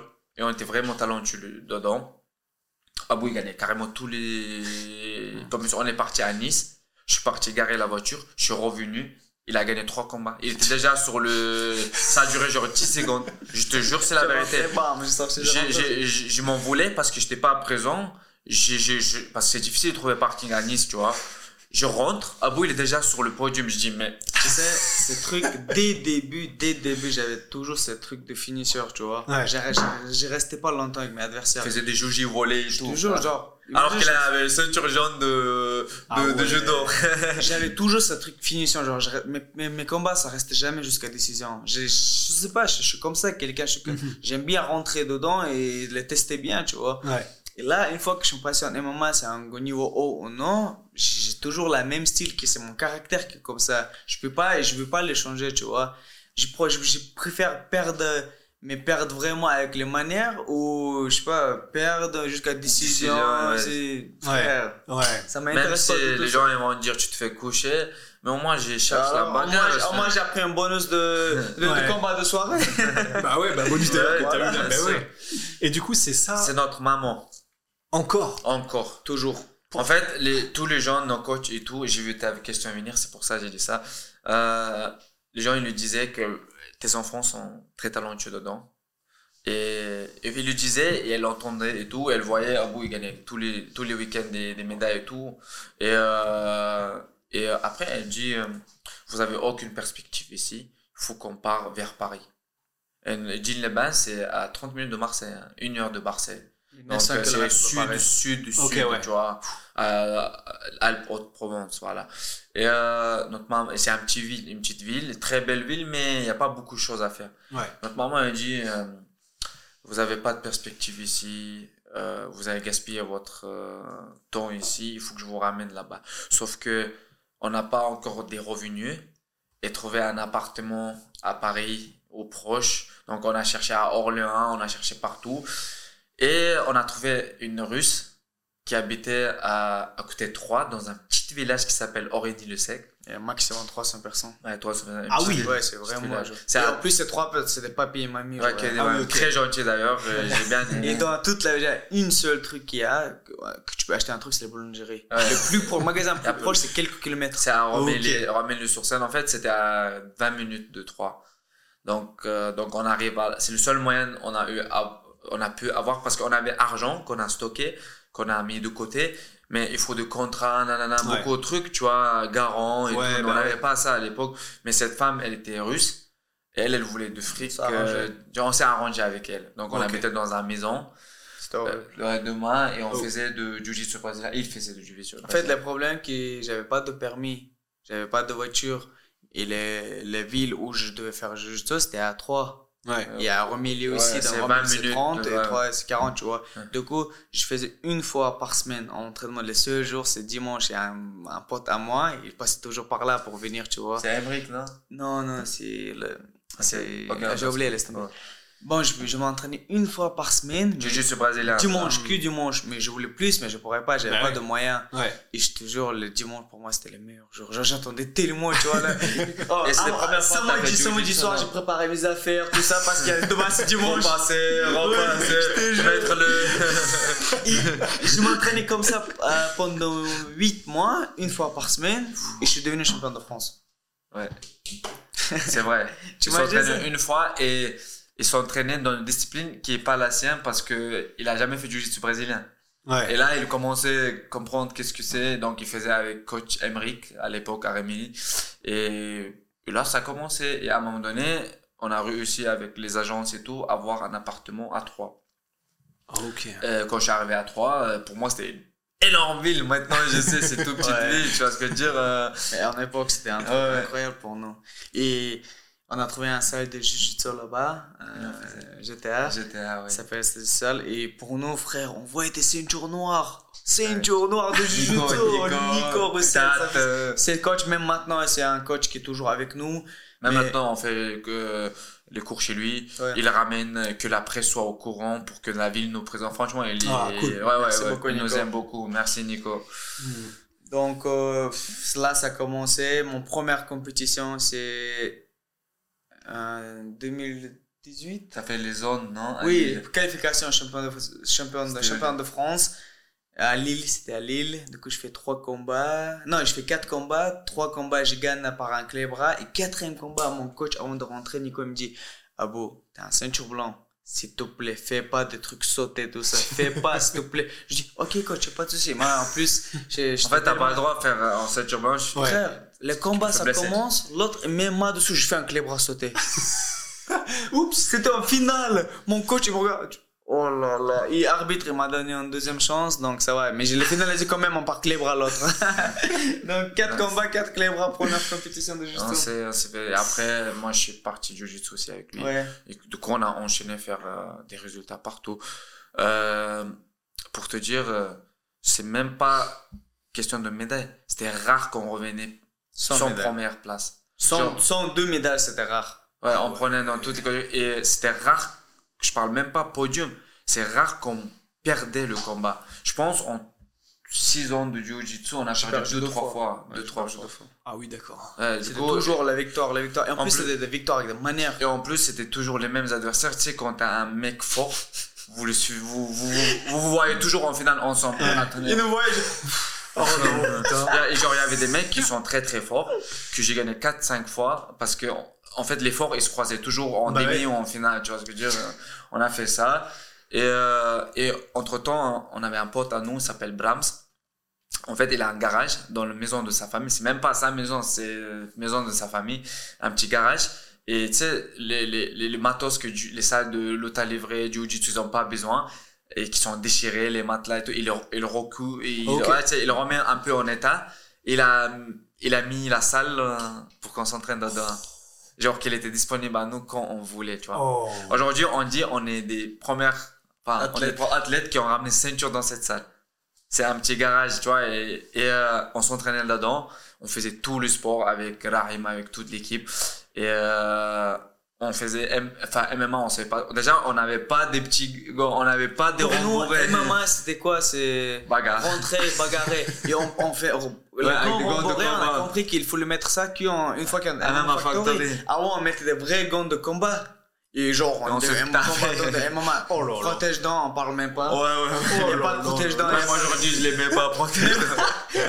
Il y a un petit truc là, mon dernier combat là. Je sais pas, arbitre, ils sont pas vus ou non, mais j'avais pas de protège. euh, Coquille. J'avais pas de coquille. Le, Hamza, il dit à Hamza. Je rentre, je sens que j'ai pas de coquille. Je dis Hamza, je dis à Timon, Hamza, j'ai fait quoi? Il me dit, il me regarde. Je sais pas. Non, il a tu- dit, il a tu dit, sens- tu sens mieux, tu sens mieux au son avec. Je dis, bah, je sens mieux sans. Il me dit, bah, laisse alors, c'est pas grave. Et là, dit, c'est pas ta faute, c'est l'arbitre, il devait remarquer. Du coup, on se tapait bain de sang tout le temps, les, sans faire le coude exprès, on se blessait tout le temps, mais aucune notion de tactique, technique, Non, intelligence, bagarre, bagarre. Lutter, boxer, mais boxer, on était Dan Anderson, on envoyait des gros overhand euh, à la lutte, tu vois, à la lutte, avec des petits gants en plus, tu vois ce que je veux dire. C'était... C'était un peu de même gant que ça. Ouais, voilà, comme ça. Mais celui-là est bien protégé. L'autre, c'est le truc de décathlon, il n'y a rien, il n'y a Ouais, pas ouais, de ouais, mousse, il n'y a rien du Oh tout. on mettait des gants de moto. euh, je dis. Ah, le motard, le gant de motard. Les apartés, vraiment. Oh, les Il y monstres. a deux qui rentrent et un qui sort.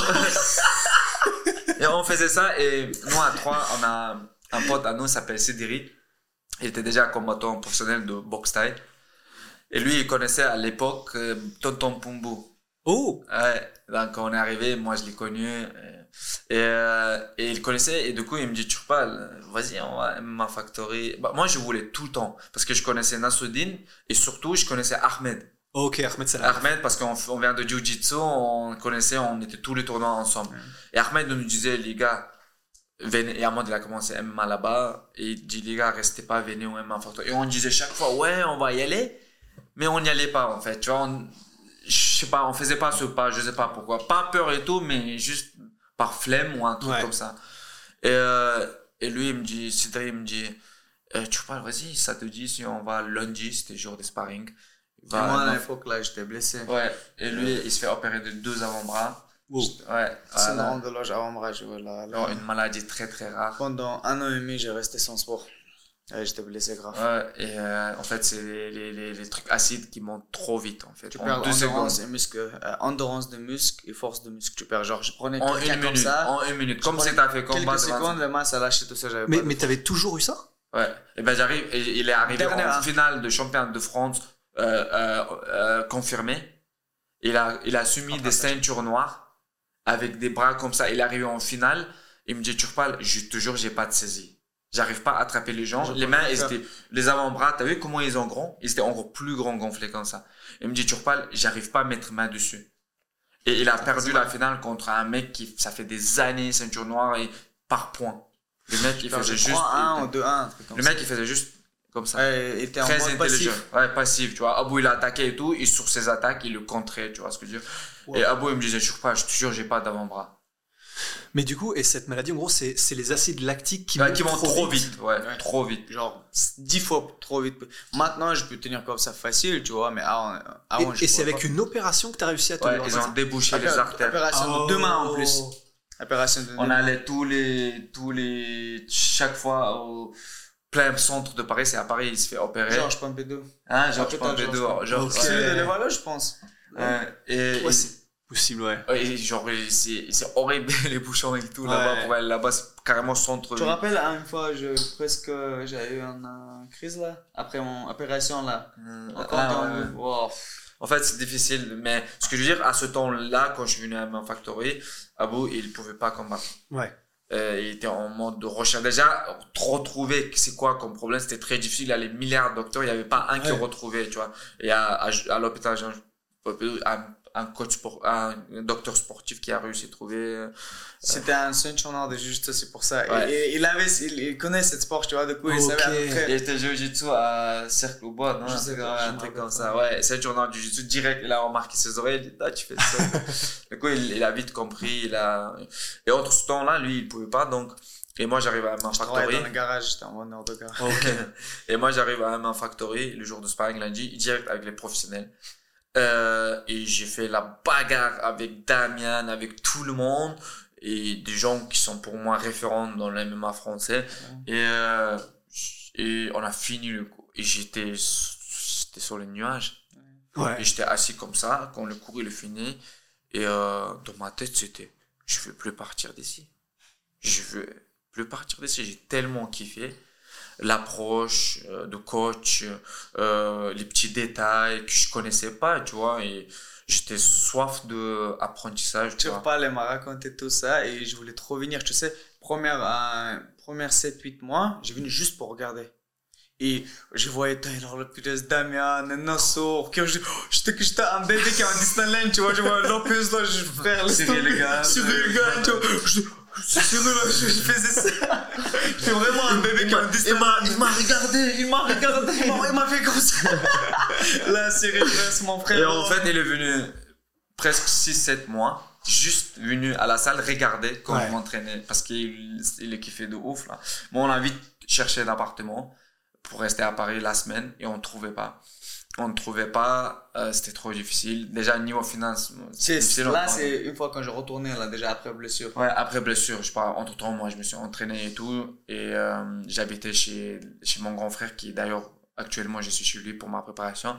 Et, mais c'est toujours difficile d'habiter avec la famille, tu sais, parce que, Ouais. tu vois. Et euh, je voulais qu'on soit focus à fond dans le sport. Je cherchais appartement. Et, euh, et une fois, on a dormi une nuit dans la voiture. Et deuxième nuit, elle arrive. On comptait faire la deuxième nuit aussi. Parce qu'on ne trouvait pas appartement et on ne voulait pas aller chez... J'ai écrit à Lopez, j'ai dit Lopez. En fait, on était en désespoir. En fait, j'ai dit Lopez. J'avais son numéro sur WhatsApp. J'ai dit Lopez. Euh, c'est pour ça que je suis toujours reconnaissant pour ce qu'il nous a fait, tu vois. Parce qu'il nous a beaucoup aidé. hein. Personne ne connaissait il y a trois ans. On était personne. On n'avait même pas but de la vie, tu vois. Et euh, Fernand Lopez, je lui envoie un message. Je dis Lopez, s'il te plaît, euh, si tu ne trouves pas un appartement, si tu trouves pas, on va dormir devant la salle. Mais on va pas partir. Je te jure, j'ai envoyé ce message. Il peut confirmer ça. J'ai dit, si tu, soit tu nous trouves un appartement, euh, soit, bah, on dort devant la salle. J'ai dit, actuellement, on est dans la voiture en train de dormir, c'est deuxième nuit. Et a dit, mais non, vous dormez dans la voiture, mais vous êtes fous et tout. Et il envoie, il dit, envoie adresse de la maison où il y avait des combattants et tout. Il dit, allez vite là-bas et tout. Et voilà, quoi. C'est lui, encore une fois, qui nous a carrément trouvé euh, un, un appartement. Tous les combattants dans l'appartement, ils devaient payer. Nous, on payait moitié de prix. Il a tout fait parce qu'il Il savait qu'on n'avait pas de moyen de faire plus que ça. Ouais, c'était vraiment. C'était Donc, vraiment. bon, bah, c'est là, on, est, on habitait toute la semaine à Paris, on s'entraînait tous les jours. J'étais tellement. Parce que vu qu'on fait, on est tellement investi sur, nos, sur la carrière sportive, on travaillait pas, mais on a des familles aussi qui on doit aider, etc. On n'avait rien sur nous. Ouais. Je te jure. Il tu y avait des jours. Je te jure, pendant un an, tu repars là, elle peut le confirmer. on mes mangeait amis, des qui- pâtes. pendant un an, on a mangé des pâtes avec de l'eau. Un an. Je te jure, ça avait été. Heureusement, il y avait bouillon pour euh, donner un peu le goût. Sinon, pas de matin, pas de midi, pas de soir. Je te jure. Et même des fois, Avec des œufs pour une fois, changer ouais, quand on avait des œufs, il faut bien préciser, etc. Euh, une matinée, on Ouais. partait à Lidl. Euh, on- on- on est, la maison, c'était pas loin de Rungis, euh, 20 minutes. Donc, donc, quand on allait la route, ça passait à côté d'un Lidl. On allait visiter chaque fois. qu'on- et on est rentré et on voulait acheter quelques trucs. euh, moi, j'aimais bien les petits gâteaux qui s'appellent Suisse. Euh, dans partie où il y a boulanger lui il prenait un truc euh, pour lui on prenait un, un Red Bull chaque, chacun et on va à la caisse la carte passe pas non on en pensait on avait 5 avait euros rien. et ça va passer On a même pas de 5 euros sur les cartes. Ah ouais. et dis-toi qu'on a menti va aller retirer et tout pour se Plus barrer. jamais on est revenu dans cette idée. c'est la honte que tu tapes c'est 5 balles mais pour te dire à quel point bien sûr on pouvait demander l'argent à la maman ou truc comme ça mais on voulait pas en fait Ouais. On voulait pas à cause de nous mettre, euh, tu vois, même si c'est 5 euros, tu vois, mais je Ouais. sais pas, on est éduqué comme ça. Ouais. Du coup, bah, on a, on a, on a dit on va sorti- sortir pour retirer et on s'est barré à l'entraînement. Donc voilà, on était vraiment dans la difficulté. Ouais, ouais. Et du coup, euh, c'est la galère, mais en même temps, en même temps, vous pouvez faire quand même ce que vous voulez, ce que vous aimez, c'est-à-dire bah, le combat, et maintenant c'est le MMA, etc. Et comment ça se fait de fil en aiguille, ou dites, bah, ou c'est peut-être Fernand ou quoi qui vous dit, bah les gars, si vous êtes chaud, soit en amateur, euh, commencez à combattre, ou... Déjà, à l'entraînement, on était très très fort.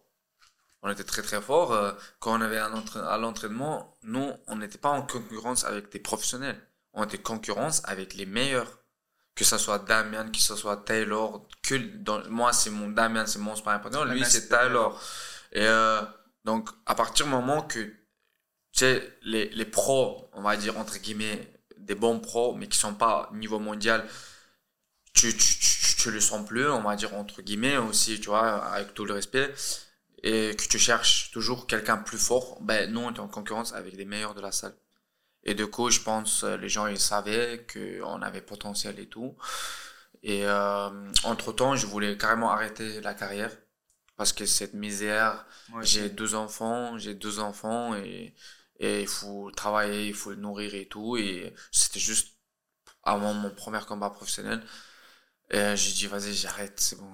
Franchement, ton premier combat à Arès, euh, ça changeait beaucoup de choses. ça change tout. Même le pour mindset, moi, mentalement, ça changeait beaucoup de mindset, choses. il a changé. En fait, je voulais arrêter parce que je voyais pas des perspectives financièrement. Et euh, on investissait plus qu'on gagnait. On faisait des trajets de Troyes à Paris. Il faut manger sur place. Même si on mangeait des pâtes, pâtes aussi, ils coûtent quelque chose. Tu vois ce que je veux dire Il faut acheter des équipements avant qu'on avait des sponsors et tout. Pour ça, on était, on était vraiment dans la galère. Et je me suis dit, putain, je suis maintenant vieux, j'ai 26 ans à l'époque. Je dis, j'ai 26 ans. Peut-être c'est pas pour moi, même, vas-y, je vais travailler dans un boulot avec un SMIC et tout. Comme les gens normaux, tu vois. Et, euh, et entre temps, le combat, il est tombé. Entre temps, le combat C'est est vraiment tombé. Genre, on n'attendait pas ça. On tout. n'attendait pas. Juste pour te dire, euh, la semaine de, euh, juste avant qu'on me propose le combat, j'étais dans la préparation de Teddy. Teddy Violet? Ouais, il combattait, je sais pas contre qui. C'était avant? Euh, ouais, c'était avant mon début. Et euh, d'ailleurs, on a combattu sur la même carte. Après, justement, après cette histoire, je le préparais et je faisais des, on faisait des sparring durs. Et chaque fois que quand j'étais bien, euh, je regardais Lopez et je disais Give my fucking contract. Toujours toute la semaine, je l'ai embêté avec ça. Mais malheureusement, entre le temps, je faisais de la lutte. J'ai fait une attaque mauvaise de. En fait, c'était pas mauvaise, c'est que c'était un débutant. Et poids lourd. Je, je faisais mon cours, j'étais prof là-bas. Donc je lui apprenais, il faut rentrer comme ça, comme ça. Sauf que, tu sais, quand je suis tout relâché, je lui montre, et lui, il se prole comme un dingue sur moi. Du coup, je tombe, ah, deux hernies discales. Euh, horrible. J'arrive pas ni dormir, et Lopez, il me voit, c'était un mercredi, je pense, et jeudi, je suis au sparring, et je tourne, je tourne, et je fais des grimaces chaque fois. J'arrive pas à lutter alors que je suis un lutteur. Et ça, c'est un problème. Et Lopez, il il dit, non, tu vas rentrer, j'y vois, tu fais des grimaces. Il me donne le numéro de docteur et tout. Tu soignes ça, euh, parce que ça va plus. J'y vois, chaque geste que tu fais, tu fais des grimaces. J'étais dégoûté à moitié de cours, j'y rentre à 3. Je rentre à 3 et les deux jours qui se sont suivis, c'était pire jour de ma vie. Pas impossible de dormir. Impossible de marcher droit. Je marchais comme une, une personne de préhistoire, en fait. Je pouvais pas me redresser chaque fois. Et pareil, dans mon lit, si je me redressais, ça me faisait mal. Du coup, tu sais, t'as envie de dormir comme tu veux dans, la- dans un lit. Sauf que je dormais dans une position où on me faisait moins mal possible. C'était horrible. Et, et ça, c'était les, euh, jeudi, je suis parti. Et les deux jours, euh, vendredi, samedi, j'étais dans cet état-là. Je sais pas quoi faire ma vie, j'y souffrais. Et dimanche, je reçois un WhatsApp de Lopez, il dit, tu veux qu'on parte cette semaine? j'ai dit, mais non, lui. j'ai dit, j'appelle direct Abou, j'ai dit, regarde, c'était j'étais en notre rêve. Suisse à l'époque, là, Ouais. pour, pour coacher mes amis, tu vois, pour, pour l'aider à HFC. Et là, il m'appelle Qu'est-ce que t'en penses? Ah Parce que j'ai c'est une un nouvelle pour toi et moi je sais pas quelle, quelle nouvelle je me- arrête c'est le dernier truc que je pense tu vois je sais pas et là elle est blessée je pense pas qu'il il me dit j'ai une bonne nouvelle pour toi je oh là là je, je dis qu'est-ce qui se passe? Il y a un truc bien finalement pour nous j'étais tellement C'était notre rêve de, de, quand euh, de, de aller, enfin, d'aller à Arèche, tu vois, parce que euh, on voulait trop, on demandait tout le monde Lopez, tout le temps Lopez et tout. Et là, ça tombe, sauf que je suis, je suis blessé. Pire moment. ouais. Pire moment. J'ai- en j'ai plus dit, euh, le premier adversaire qu'ils ont proposé tu te rappelles c'était Ouais. C'était quelqu'un c'était vraiment lourd Ouais, ouais. En fait, j'avais un, Ouais. c'était en 77 au début. On me propose un adversaire qui est très très lourd. Hmm. Qui, qui, qui avait Lui, il a cuté quatre pour combats, je pense, quatre combats et tout. J'ai dit, ok, let's go. Entre temps, et en fait, avant de dire, ok, je pars à bout, à bout, j'ai dit, qu'est-ce que t'en penses? Il dit, vas-y, faut pas lâcher cette chance. Tu vas, tu luttes intelligemment en gréco, sans attaquer des gros trucs. Ok, j'accepte. Et entre temps, mon adversaire, il saute. Et on, on me le replace. Et je combats en 76 catchweight. Et euh, mon but, c'était, euh, le game plan, c'était pas lutter comme un con. Sauf que j'ai lutté comme un, enfin, pas comme un con parce que j'ai gagné en soulevé. 20, 20 secondes, 30 secondes. C'est juste, je le soulevais, je l'ai jeté avec adrénaline, j'ai rien senti. Et j'ai gagné mon combat et en plus, bonus. et là, Et là, je me suis dit, on a compris qu'on peut gagner avec ça Ok. c'est Ah le ouais. moment tournant. Après cette histoire, le frère Inosov, euh, combien? 8 combats Non, combien? Des Euh, bonus, là. Toi, t'as quel combat? Non. non 3. 3, 6 combats et 8 bonus. Moi, j'ai Les 5 machines. bonus, lui, il a eu 2 bonus. Deux, j'ai 7. Et toi, 2, moi 5. Ouais, c'est 7, 7 bonus. bah, 70 7 000. bonus. On est bien. On est bien. Mais Sauf c'est- qu'à Abo, pour lui, ça suffit cet argent pour deux jours. Avec toutes les dépenses qu'il fait. Ok, et du coup, c'est vraiment ce premier combat où vous êtes, enfin, t'es payé pour, et en plus, tu gagnes un bonus, Ouais. et où là, en fait, ça fait un déclic, vous dites, ah ouais. Ok. Donc, en fait, on peut gagner de l'argent, être bien C'est grâce à ça, c'est parti. C'est la raison pour laquelle j'ai pas arrêté MMA. Wow. Si ce combat ne tombe pas, sûrement je serais pas combattant MMA. Mais, et du coup, et cette hernie discale, comment est-ce que tu t'en es? Bah, j'ai mal même aujourd'hui. Après, j'ai fait un renforcement et tout pour soulager les douleurs. Et euh, renforcement de bas de dos avec mon coach, coach Facel. Et euh, on a fait tout pour limiter la casse. Et les deux, deux combats que j'avais après, les deux, j'avais autant mal qu'avant. Wow. Et tu peux pas te faire douleur. opérer ou quoi? Ouais, mais après, il faut un grand temps de rééducation, nanana, et ça se trouve même, je pourrai plus lutter, je sais pas. Bref, je dis, je vais souffrir pour l'instant. Et après la carrière, si je le fais une bonne carrière, ben, je vais soigner mon dos. C'est pas le moment pour soigner. C'est comme Daniel Cormier, il a attendu toute sa carrière. Et à la fin, il a fait opération. Pff, Putain, ce sera la délivrance quand ça va arriver, ça va être Je magnifique. jure, mais même aujourd'hui, même là, je suis assis, je souffre. Purée. Si je reste trop dans une position, euh, je souffre. Voilà. Wow. Et euh, bah, pour revenir sur, en tout cas, du plus. Sur, c'est même pas l'espoir, parce que de toute façon, vous êtes tous les deux déjà des machines de guerre et vous êtes tous les deux déjà en train d'exploser tout le monde. Mais. Et du coup, malgré le fait que tu ça, et malgré le fait que tu te dises, bon, bah, je vais devoir attendre quelques années avant de pouvoir soigner ça, là, du coup, tu gagnes son premier combat de manière spectaculaire. Ensuite, bah, du coup, vous commencez tous les deux à engranger des combats. Et en fait, c'est. Vous gagnez de l'argent, vous gagnez vos combats, des sponsors. Ouais. Et c'est là où vous vous dites, ah ouais, donc en fait, bon, bah, Ah, maintenant. on, on veut faire que ça maintenant. on gagne de visibilité. euh, dans notre ville, on est connu maintenant. euh, je pense un peu partout, les gens qui, sont, qui, connaissent MMA maintenant, ils nous connaissent sur le territoire français. En tout cas, mais dans notre ville, on est très très connu. Même si on n'a pas eu le soutien de la ville et tout. Mais déjà, de voir que on a plus en plus de visibilité et tout.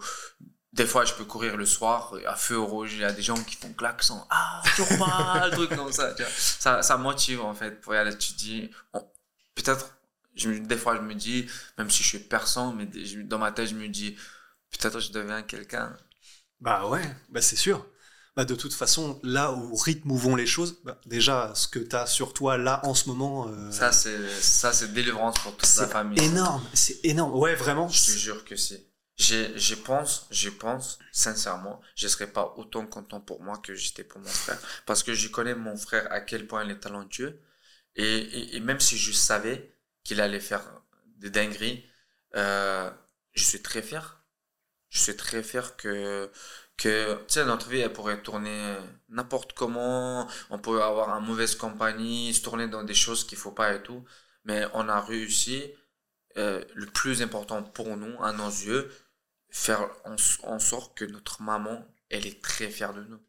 Parce que là, vous pensez qu'on est connu que en Tchétchénie, on est connu, enfin que en France, on est connu en Tchétchénie aussi maintenant. Toute sa famille suit des combats, tout le monde suit. Et je pense, elle est Et trop fière. là, après, après cette combat-là, vous, vous avez pas compris ce que j'ai dit parce que je parlais en Tchétchénie, tu vois, mais j'ai En remercié Et j'ai remercié ma mère, tu vois, j'ai j'ai laissé un petit message pour elle, je lui ai dit merci beaucoup que tu en as dit comme ça, etc. Et, et ma soeur, elle a filmé de la réaction de famille, tout ça. Et quand je disais ça, je voyais que ma mère, elle a Oh. pleuré. Et ça m'a fait tellement du bien qu'elle pleure pas parce qu'il y a un truc qui va pas, elle Ouais. pleure parce qu'elle est tellement heureuse pour On moi. est trop fiers de nous, non. en fait. Trop fiers de Pour notre maman, euh, tout ce qu'elle a vécu, Ouais. le centre du monde, pour elle, c'est ses enfants. Si quelque chose touche à ses enfants, on est très soudés. Et, comme il y a eu un mon- mort de mon grand frère en août, en pleine préparation, c'est après le combat a été rapporté et tout. En pleine préparation, quand il a décédé, depuis août, notre maman, je parle même pas, elle a pas fait un sourire. Elle, en, fait, on voyait notre maman, elle était toujours triste et toujours en pleurs, euh, toujours dans la chambre, elle sortait pas. En fait, on a essayé tout, marche pas, marche pas. Et franchement, elle était dans état de santé et qui s'est aggravé parce que elle se met la pression euh, dessus. Et là, je reçois un message, il y a ma maman qui danse Oh. qui danse et qui dit j'ai fait des loups, des vrais loups comme ça. Et Je sais, euh, c'était à peu près 30 minutes avant le combat. J'ai... Ma mère, elle m'a demandé, genre, ça va, tu vas bien? Genre, 30-40 minutes avant le combat, c'était... J'ai dit, maman, t'inquiète, je t'ai promis, je te jure, j'ai un message même. Je dis, je t'ai promis, ou aujourd'hui je vais mourir, tu vois, ou je vais amener cette ceinture et je le mettrai sur tes épaules. C'est le message que je l'ai écrit. Elle a dit, elle a dit, tant que, tant que tu, tout va bien pour toi, ça me va, mon fils. Fais, rentre et fais ce que tu sais faire. C'est juste, je voulais, je voulais dire un truc, c'est que les gens ils disent est-ce que tu as un stress euh, quand tu rentres au combat Je voulais juste dire un truc que après tout ce qu'on a vécu, après toutes ces difficultés, on est déjà gagnant. De chance de pouvoir aller dans la cage devant des milliers de personnes, dans la télé, combattre, pour nous, c'est pas la pression. Pour nous, une fois on est ressorti de cette galère, on est déjà gagnant Je te jure. peu importe l'issue. Bien sûr, on est guerrier dans l'âme, on cherche toujours la victoire. Pour l'instant, on n'a jamais connu une défaite et tout. Et je pense, pour nous mettre défaite, il faut faire beaucoup d'efforts et ça va être, ça va pas être un combat facile pour personne. Parce que le caractère, nous, on l'a. Il est tête dure aussi. Donc, voilà quoi. Il faut que les gens, ils comprennent que peu importe l'issue de notre carrière, on est déjà gagnant. Et je te jure, en caractère et mentalement, on est tellement fort. Si c'était quelqu'un d'autre à ma place, quelqu'un de ma catégorie, tu vois, je vais pas dire les noms, etc. J'avais tellement pression sur moi, 3-0. Main event. Adversaire 4 fois plus combat que toi. Tu as Ton parlé. coin, tu as parlé. Ouais, j'ai parlé, j'ai parlé de ouf, j'ai mis des trash tags, je vais te tuer, etc. Quatre. J'avais dans mon coin Hamza Chimaev, Nasruddin Imamov. Et il y avait tellement de lumière sur moi. Je te jure, Ça pourrait être, s'il aurait perdu, ça serait flop de l'année. oui. Et tout le monde, là, après mon combat, tout le monde il dit Waouh, ça m'a choqué, en quel point tu t'es confiant de toi-même. C'était quoi les mots là le Euh, mindset, Ouais, le mindset, le mindset. que t'avais, tout ça, tu vois. Genre, imagine, les... j'ai que 23 ans. J'ai que 23 ans. Non mais c'est ça, en fait, et c'est marrant, juste avant que vous arriviez, on en parlait avec Alex, on Mm. était en mode, mais en fait, on, on se rend même pas encore compte là que Abou, il vient de faire ça à 23 ans, et À tu trois peux combats. trois combats et tu peux difficilement. Alors bien sûr, il y aura des main events avec Bien encore sûr, plus de monde, sûr, encore. bien sûr. Mais Faire mieux, c'est c'est impossible. énorme. Faire comme mieux, c'est impossible. Et tu pouvais et tu pouvais pas faire Et mieux dans ces conditions. dominer et gagner en manière comme ça contre un adversaire qui est surtout, plus et ouais, un des contre, meilleurs. Ouais, contre qui, c'est ça. Que ça soit C'est debout, striking. que ce Tout soit le monde debout, disait que que, ça je suis un ça. grappleur. Tout le monde disait que je suis un grappleur, lutteur. C'est en striking que j'ai gagné. Je pas gagné en grappleur. Moi, en étant son frère et son coach, j'ai j'ai bien aimé. Tu sais, au début, je vais pas mentir, quand il y avait le son et tout, je voulais que ça s'arrête. Ça, je voulais que le arbitre il arrête le combat parce que il je voulais vite fêter la victoire, tu vois. Maintenant, après avoir connu ce qui s'est passé derrière, je suis trop content qu'il a pas arrêté. Parce que Abo, en une en un round, si ça serait fermé là, ça serait arrêté là, les gens ils auraient encore des doutes sur lui Ouais.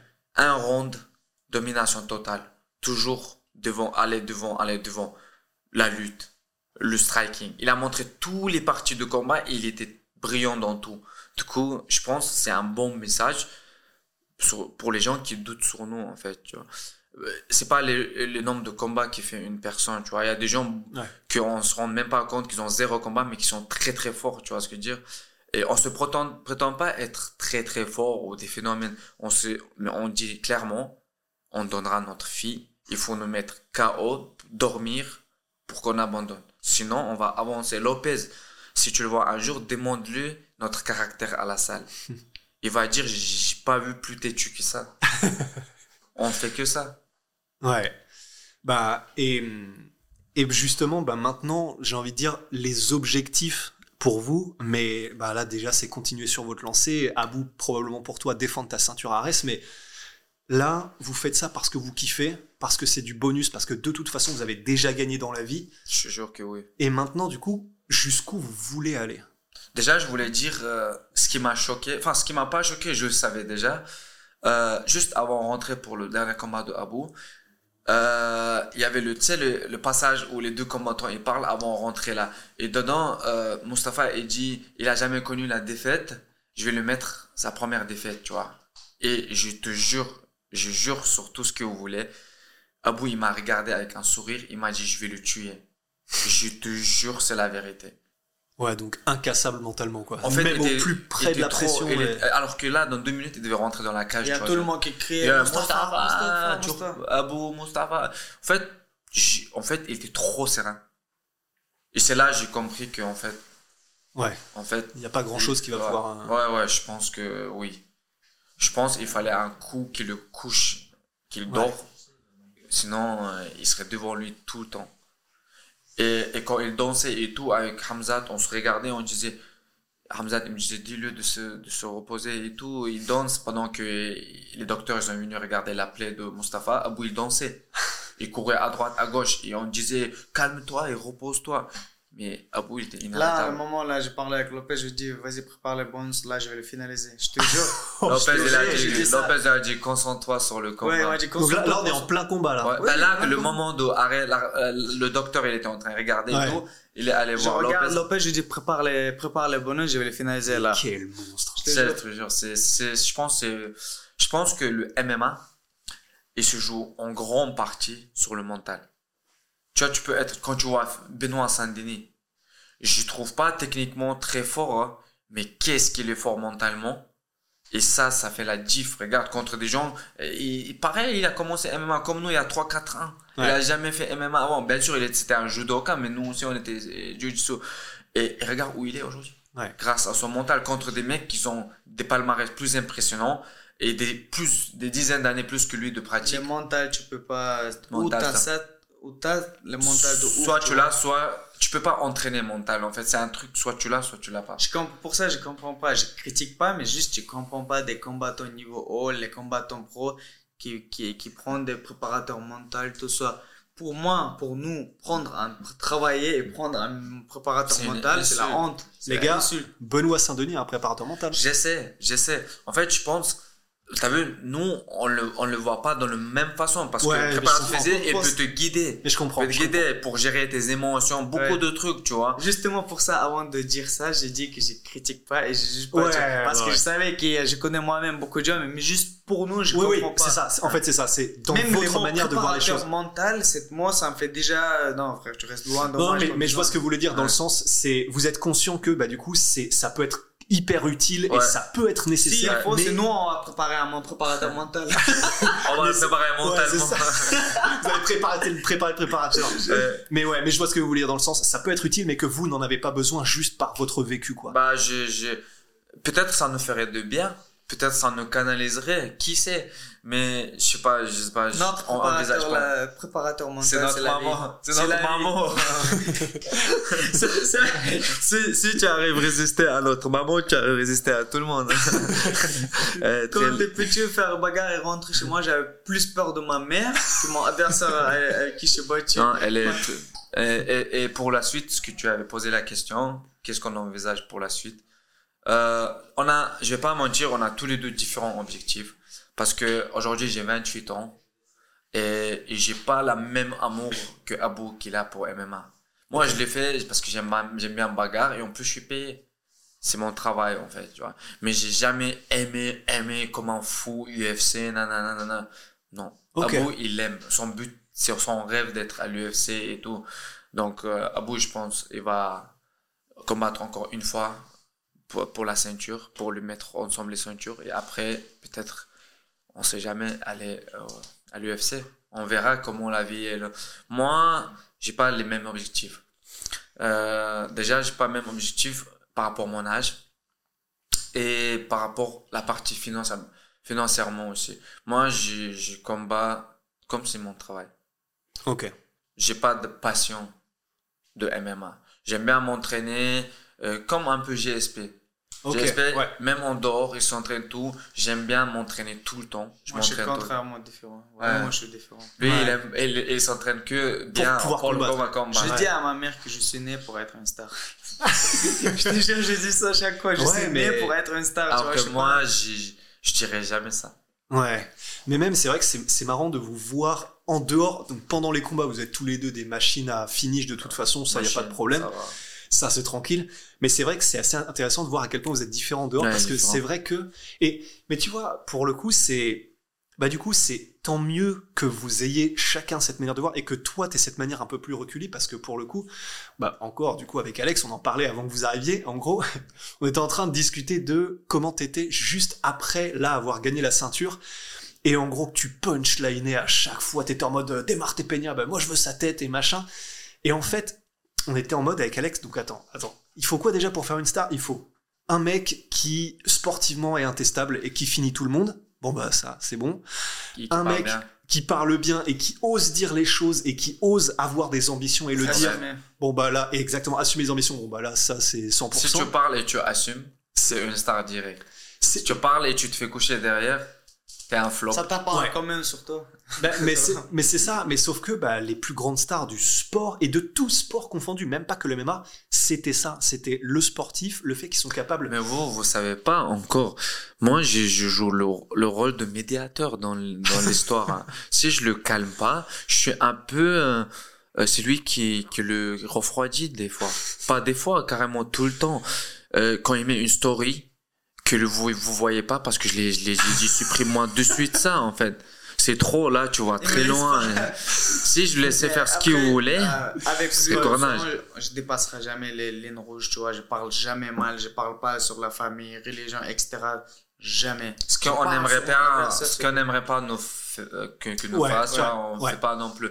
Mais ce que je veux dire dans, la, dans son, son insolence, dans son insolence, il va un peu loin des fois. À mon goût, à son goût, c'est rien du tout. Tu vois, tant que je touche pas la famille et tout, et tant que je touche pas sa fierté, honneur, euh, le blablabla, je le fais comme je veux.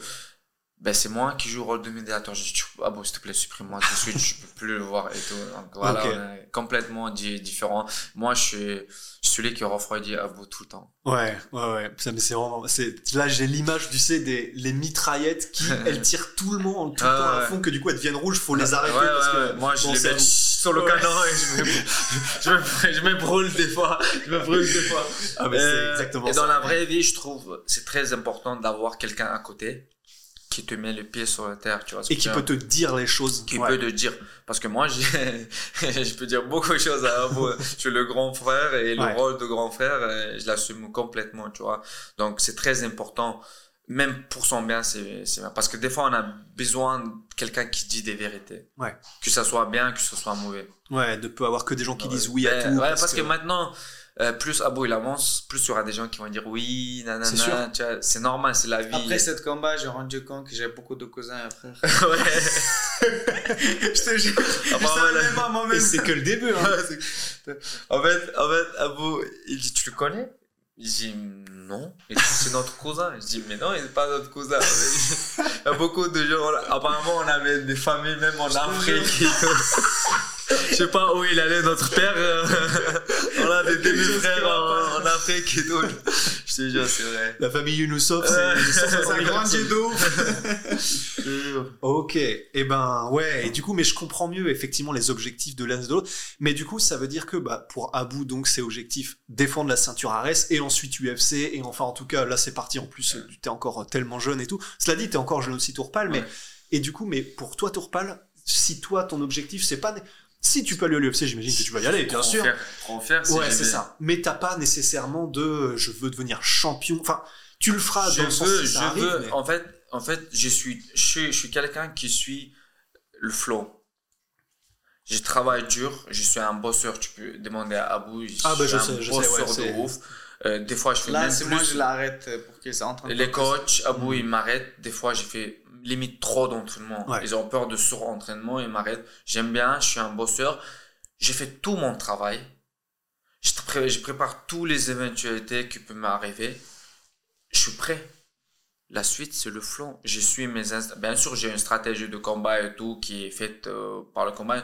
Par exemple, contrairement à mon, mon frère, j'analyse pas mes adversaires. Moi, j'analyse tout. J'ai pas regardé Tout, une regarde seule vidéo. Tout, je regarde. Abou, il va regarder chaque vidéos, détail. Même en slow Ok. motion deux fois. Je te jure, je te jure, c'est la vérité. Pour son combat, il regardait des vidéos de Mustafa.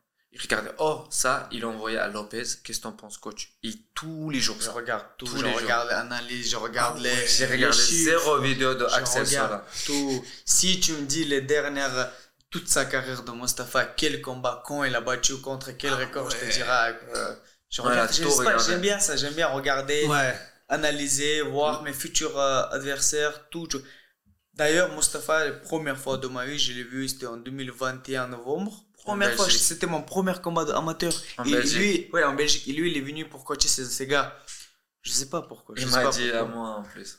Je dis à Tourpal, je le regarde, je dis, un jour je vais croiser lui. Je te jure, c'est la vérité. Si je te jure, J'ai je dit, sais mais pas tu dis, c'est un combattant professionnel. Pour moi, c'est, c'est, ce jour, c'est devenu quelqu'un que potentiellement je vais, je vais croiser en futur show. En fait, il savait que c'est sa catégorie. Il dit un jour, je vais le croiser. Tu vois, il est comme ça. Et euh, moi, j'ai reçu le, euh, euh, le message. Je, je voulais descendre en 66 parce que je fais trois fois le poids à 70. Et euh, donc, ça faisait des mois et des mois. J'ai, j'ai bloqué mon poids à 76 kilos. Et, euh, et je reçois un message une matinée. J'ai fait mon cours ce matin et je suis chez moi. Non, même pas. J'ai pas fait course. C'était avant. Euh, je me réveille pour faire la prière et euh, je vois Lopez, il m'a envoyé un message à 5 heures du matin. Je regarde, il y a une topologie de Axel Sola et je dis, t'es chaud ou pas pour la ceinture? Et je regarde et j'ai dit, coach, et on a le message sur WhatsApp, je dis, coach, si un King Kong, il peut faire le poids 70 et c'est pour la ceinture, je suis prêt. Même pour un King Kong. Parce que je m'en fous qui est en face. S'il peut faire pour la ceinture, je vais combattre avec n'importe qui. Là, bien sûr, j'ai perdu des mois et des mois pour rester en 66 et je voulais partir. Si c'était un combat qui est proposé pour moi en dehors de titre contre Sola, je n'aurais pas accepté. Je voulais aller en bas. Mhm. Mais le titre, ça a tout changé. Je- je- C'était tellement motivé. Je suis sorti dehors. J'ai commencé à faire courir. Je vois une personne tomber en pomme. Enfin, dans le pomme. Ouais. Dans les pommes. j'ai cette, en pomme, j'ai dit. Dans les pommes. Gicle de sang. C'était une matinée incroyable. Je suis parti courir. Je vois une personne. Il y a personne dans la rue. Il fait encore un peu l'aube là. Et euh, je vois une personne. Gicle de sang sur le truc. Je regarde. Il a fait crise de épilepsie. s'est tapé la tête. C'était un vieux. Je l'ai sauvé, je l'ai appelé, euh, j'ai mis en position PLS, euh, je l'ai appelé les pompiers et tout, et je l'ai sauvé, et je l'ai fait cette story. Et en fait, tu vois ce que je dis? S'il n'aurait pas envoyé ce message, probablement, j'ai j'ai ferais prière et je serais allé dormir, tu vois. Mais là, je cours, je vois de loin un mec tout blanc au sol il- qui fait des convulsions comme ça. Là. Je m'approche, chic de sang, il s'est tapé la tête en tombant. Il y a un flac de sang à côté. Et il est comme ça. J'ai sorti la langue, je me mets sur une position PFL. Je pensais peut-être il a mangé la Ouais. langue. J'ai essayé tout, j'ai appelé les pompiers et j'ai sauvé une personne. Peut-être c'est bon Dieu qui me donne la chance. C'est Allah qui me donne la chance. Ouais, je te jure que oui. Donc voilà, c'est arrivé et je me suis préparé à tout. Mon sparring partner, c'est Damien, Damien Lapillus, un gaucher, un gaucher comme Sola et tout. Je me prépare dur. Et après, euh, je laisse mes instincts faire le travail. C'est ce que je fais. Le coude, euh, je sais pas, je peux pas, je peux pas expliquer. J'étais dans la matrix. J'ai, j'ai, j'ai enlevé, enfin, je rentre, euh, j'esquive le jab. Le temps, il s'est arrêté dans mon, dans ma tête. Mais ça, il faut que tu l'expliques parce que tu me l'avais dit la dernière fois et j'ai Je halluciné. te jure. Est-ce que tu peux expliquer le, Je te ce que, comment tu l'as J'arrive pas à vous expliquer le phénomène, comment ça marche et tout. Euh, le combat, il est fini en 25, sec- 27 secondes. Le, le, entre le coude que j'envoie et tout, quelques secondes. Mais dans ma tête, c'était tellement long. Genre, j'ai fait une feinte, le temps, il était tout long. Et euh, dans ma tête, j'ai dit, oh, j'ai fait feinte, il a réagi. Peut-être faire le coude. Après, je me dis dans ma tête, et ça, je réfléchis pendant, parce que le temps, il, il paraît très long. Après, je me dis, peut-être faire deuxième feinte pour être sûr qu'il qu'il pense que je vais lutter là. Je fais deuxième feinte, et je vois encore une fois, il fait un mouvement de défense de lutte. Et là, dit, je fais un sourire à la caméra, ça se voit dans le combat, je fais un sourire. C'était pas pour se foutre la gueule de mon adversaire, je viens de réaliser que je veux pas, je peux passer le coude. Ouais, tu venais de réaliser littéralement Ouais. en avance, quelques en secondes en avance que, que, tu vas mon coude KO. passe. Pas KO, mais que mon coude il peut, il peut passer en fait. Ce que j'ai travaillé à l'entraînement, qu'il peut passer en fait. Et j'ai fait le choix. J'ai ressenti où sa tête, j'ai ressenti tout, je peux pas expliquer. Je te jure, j'ai pas, j'étais en mode, c'était ma, c'était pas moi qui me dirigeais, c'est mes inst, je sais pas comment on appelle les inst, inst- Ouais, les- ouais c'est ça l'instinct. L'instinct, les, les, les, les réflexes et tout. En fait, je me suis fait emporter par mon propre corps et mon cerveau, en fait. Je te jure, c'est incroyable. J'arrive pas toujours à expliquer ça. Et après, j'ai regardé chaque fois Abou. Je lui parlais même après. Je dis, Abou, je te jure, j'arrive pas à comprendre comment j'ai fait. J'y arrive pas. Ouais, je te comprends. C'est ouf. Je jure. Abou, il a refait derrière. je, je peux pas expliquer. Et, et c'est ce que Lopez et beaucoup d'autres gens, il nous a dit que vous avez un truc. Vous avez cet instinct de, je sais pas. C'est comme j'avais expliqué le, le coup de coude de Abou. Il était tourné à dos.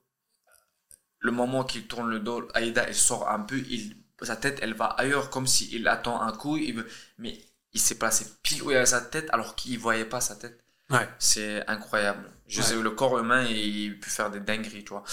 Et dans mes combats, c'est abusé comment je suis calme. Genre, je suis calme des calmes, je vois pas danger dans le combat. Et j'arrive pas à expliquer ça. Je prends plaisir. Tu frappes les gens pour vivre. Je te jure, c'est vrai. Je frappe les gens pour vivre. Bah après, il y a probablement aussi le fait d'avoir connu autant de bagarres depuis que vous êtes Je petit. pense. Enfin, je pense qu'il doit y avoir déjà, vous avez plus le stress de Non, vous battre, ça c'est une certitude. Jamais eu stress de combat. Ouais. Ah, ah oui, vous- jamais, vous l'avez même jamais. En fait, on se dit, le pire que- truc qui va nous arriver, quelqu'un va nous mettre KO, on va nous soumettre, l'arbitre va arrêter le combat, personne ne tue, personne ne fait rien. Ouais. C'est le pire scénario qui peut arriver. On est dans une cage avec un arbitre. C'est même pas un combat de rue. Personne te fera des dingueries sur toi. Dans tous les cas, t'es payé. Dans tous les cas, tu es payé. même si on cherche pas ça, si j'explique le Ouais, mindset, tu vois ce que je veux dire. Ok, j'ai fait tout pour gagner, mais si ça doit arriver, Ouais. ça veut dire qu'il était meilleur que moi, c'est tout. Et ça, ça enlève toute la pression. Parce que les gens, ils se mettent la pression sur toi, sur soi-même. Oh, il faut que je gagne à tout prix. Oh là là là là. Non. T'es préparé, t'as fait un grand camp de préparation avec des meilleurs coachs et tout. T'as ton game plan. Tête froide, tu le suis. Et tu essaies. Si ça marche pas, ça veut dire que le mec, il a imposé son game plan sur toi. Il était meilleur que toi. Ouais. Il n'y a pas de hasard dans le. Je pense à un certain niveau de MMA, il n'y a pas de hasard. Donc voilà, quoi. C'est c'est juste ça, c'est juste mathématique, on va dire. Ouais. Si tu fais des. La science du combat. La science de combat, je te jure, c'est vrai. Et voilà, quoi. Et pour mon objectif, comme je t'avais dit, j'aimerais. Si UFC me fait, je serais content. Mais euh, sinon, tant pis. Si je suis une APFL ou quelque part, une halas comme il faut, euh, je suis bien. Ouais. Et, et, et j'espère. euh, j'ai pas besoin forcément de connaître l'UFC si je le connais pas, je veux dire. Parce que mon frère, j'en suis sûr, Inch'Allah, un jour il sera. Si mon frère il sera, je serai aussi. Ouais. Tu vois ce que je veux dire? Ouais. Parce que cette ceinture, c'est pour Abou, mais je te jure, c'est autant pour moi que pour Abou. Ouais. Tu vois, je- là, on- je me sens comme j'ai gagné la ceinture aussi. C'est pour ça on dit Ouais. toujours que quand on combat, c'est toujours un, un- deux contre un. Donc, euh, Il faut être toujours. chose, même il faut être. Et il faut savoir que quand nous on grandissait, j'avais toujours ce rôle de papa, pas que le grand frère, parce que notre père il n'était pas avec nous. Donc euh, je suis trop fier parce Ouais. que je vois que c'est mon travail aussi dedans, le travail que que je l'ai fait aussi. Ouais. Tu vois ce que je veux dire? Et le travail de peu d'éducation qu'on a fait et tout. Et franchement, j'ai trop fier que mon frère de sang, mon frère, il est champion de Ares. Et c'est que début. Ouais. Je le dis tout le temps. Inch'Allah. Les gars, c'est parfait. Parfaite manière de terminer cette interview. C'est, je sais même pas combien de temps elle a duré, probablement. on n'a même euh, pas raconté probablement 5%. 10 heures. Ouais. Si tu savais combien Ah, mais- d'étapes on a sauté. Ah non, mais c'est pas rien que les anecdotes dont on parlait la dernière fois à l'hôtel à Arès et tout. Enfin, de- Des fois, on se tire le pantalon comme ça Juste pour s'arrêter. pour s'arrêter. Parce que les anecdotes qu'on a là, des Ouais. fois on va au, au, au interview là, Abou il se lance dans un sujet qui peut continuer parce que anecdote il se suit, tu vois, comme chaîne wrestling. De un tu passes à un autre, tu vois. Et je te jure, et pareil pour moi, et en dessous comme ça on fait ça. Ouais. S'arrêter. Ouais, Un calme, jour, on calme. racontera tous les bagarres de la rue qu'on a fait. Oh, C'était vraiment bon, là, gars, incroyable. On a fait des dingueries. On a fait des dingueries, je te jure. Voilà. Ouais, non, bah ouais, déjà rien que celle que vous m'avez racontée la dernière fois, tout ce- rien que celle-là déjà, ça pourrait faire un film. Et, Donc, euh, et, et, et pour les gens qui, qui pensent qu'on exagère, euh, on a montré les preuves. on n'exagère pas. On a quasiment pas des, des bagarres d'enfance, mais ce qui s'est passé très récemment. Maintenant, en étant combattant professionnel, on combat pas dans la rue. Mais récemment, je parle d'ici 2-3 ans, il y a 2-3 ans, on a carrément des vidéos et tout, des bagarres qui nous arrivent. C'est dinguerie. Alors qu'on cherche jamais bagarre. ouais. Ouais. Mais dans la vie, euh, dans la société d'aujourd'hui, je pense il faut savoir se défendre. Parce que les gens, ils sont trop méchants. Il faut, il faut être juste sur Twitter pour comprendre ça. Wow. Ah, Voilà, c'est. Combien les gens je bloquais sur Twitter, c'est un truc de. Moi, j'ai supprimé Twitter parce que je me suis dit, Ah soit, carrément. Ouais. soit je supprime Twitter, soit, je- j'ai fait une soit je supprime des gens. ouais. Non, soit je fais, j'ai- parce que je vais proposer tête à quelqu'un, je vais y aller, je vais faire mal et je vais me faire mal moi-même parce que je serai perdant dans toutes les situations. Ouais. Du coup, j'ai dit, vas-y, je supprime, au moins je dors bien. Ouais. C'est tout. Bah, c'est ouais, pareil, c'est pour ça que j'ai. Bah, c'est pas pour ça, mais pareil, j'ai aucun réseau social pour ça aussi. C'est Pourtant, il moins, était bien, pas de mon stress. Twitter, il marchait bien. J'ai raconté des anecdotes de vie, nanana. C'est juste, j'ai dit, non, non, Ouais. dangereux, trop dangereux. Mais, et toi, du coup, tu fais comment à bout Parce que toi, t'es dessus. Non, Toi, t'as le sang chaud. ça. Il réagit pas de même façon que Non, moi. non, non, moi je Ouais. m'en fous en temps de. Moi, ça il me dit un prive de, je messa- euh, de sommeil, carrément. Ouais, ouais, ouais. Ouais, non, mais je comprends. Si ouais. quelqu'un me dit un truc, je m'en fous totalement. Ouais. Je sais très bien que dans la vraie vie, il va pas oser te dire la même chose, tu vois. Mais en derrière ton écran, je peux dire tout ce que tu veux sur moi. je Et moi, je prends ça trop à cœur. Ouais, mais je comprends. Ouais, du coup, Abou, il me dit, mais non, bloque-le et tout. Alors que moi, au lieu de bloquer sur des conneries, j'essaie de le prouver le contraire. Ouais, que, tu tu vois, discutais de- discuter. Je fais 20 messages et au bout de 20 messages, le mec, il est têtu. Ouais. Du coup, ça t'énerve encore plus. J'ai dit, vas-y, vas-y, vas-y, va, va là-bas. Alors que toi, tu as toutes les preuves, tu vis cette vie-là, mais lui, il va te dire contraire. De toute façon, dès qu'il y a de l'anonymité, tu pourras pas gagner. C'est quasiment impossible. Instagram, j'aime bien parce que Instagram, je trouve que c'est plus bienveillant, plus en- bienveillant. Ça m'est arrivé aussi sur Instagram, mais Twitter, c'est enfer. Deux fois, tu sais, je fais quoi? Que quelqu'un me crée un mauvais message là, genre privé, on va dire, je le supprime plus vite possible, comme ça j'ai pas de truc pour. Euh, Il regarde même pas le message. Je supprime dès comme ça, j'ai pas de ces trucs pour revenir et les répondre, tu vois. Oh, je- ah ouais, t'es si- obligé de toi-même te forcer pour ne pas. Non, c'est dur parce que euh, c'est, je pense que c'est la culture. Mhm. Tu veux pas laisser passer manque de respect, Ouais. mais après tu comprends que tu es un athlète professionnel, hein, tu vois. Ouais. ouais, C'est pas ouais. la solution. C'est bon. Sur ce, Bon bah les gars, bah, Merci. merci beaucoup en tout cas à vous à et Tourpal, enfin des vies de fous, mais et des carrières qui arrivent euh, là les gars, c'est que le début 4-0 4-0, Inch'Allah. voilà, si. Dieu veut. c'est Dieu veut. Bah merci beaucoup les gars, bonne Merci soirée à vous. Ouais, Bah, pff, Merci beaucoup. Ça fait plaisir de raconter un peu de notre vie. Ouais, mais parce que ben, c'est la raison. ça sera un peu long, mais bon, je pense Ça, que les gens, ils vont dire Oh, c'est des mythos. Tous, ils Ah, racontent mais le même. sûr, c'est sûr. Tous, mais ils racontent la guerre, nanana. C'est sûr qu'il y en a qui, qui vont le dire, Ah ouais. mais vous, vous savez. Moi, je le sais Et puis bien. de toute J'ai façon. rien à prouver à personne, en fait. Ouais. On voulait discuter, on a discuté. C'était bien bien. passé. Et vous inquiétez pas qu'il y en a qui vont vous dire ça, mais il y en a d'autres qui vont se dire, parce que moi le premier, tu vois, on peut dire que je suis naïf. Des histoires comme ça, pour moi, c'est comme des films en fait. T'en apprends énormément de choses, t'apprends sur les gens, t'apprends tu, sur la tu vie. sais, le plus, plus marrant, c'est quoi? Parce que les gens, ils disent Vous avez tous cette histoire.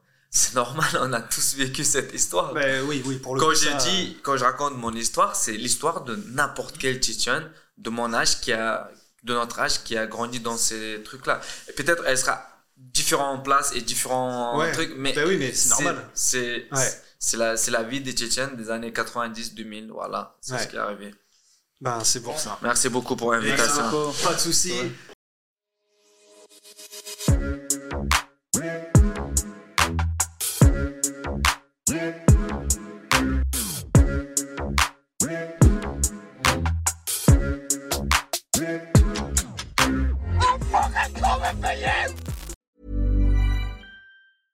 Small details are big surfaces. Tight corners are odd shapes. Flat, rounded, textured, or tall. Whatever your next project, there's a spray paint pattern that's just right. Because Rust new Custom Spray 5 in 1 gives you control with five different spray patterns. So you can tackle nooks, crannies, edges, and curves without worrying about drips, runs, uneven coverage, or anything else. Custom Spray 5 in 1. Only from Rust Et voilà, c'est la fin de votre épisode du podcast La Sueur. Si ça vous a plu, n'hésitez pas à nous mettre les 5 étoiles sur Apple Podcast ou sur Spotify. Vous pouvez aussi nous laisser un petit commentaire, ça nous aidera beaucoup. Et si vous voulez aller plus loin avec nous, vous tapez La Sueur sur toutes les plateformes ou sur les réseaux sociaux, vous nous trouverez. Et là, vous nous écoutez très certainement en audio. On est aussi en vidéo sur YouTube, mais également sur Snapchat. Là encore, vous tapez La Sueur et on sera là. Merci de votre fidélité et à très vite pour de nouvelles aventures.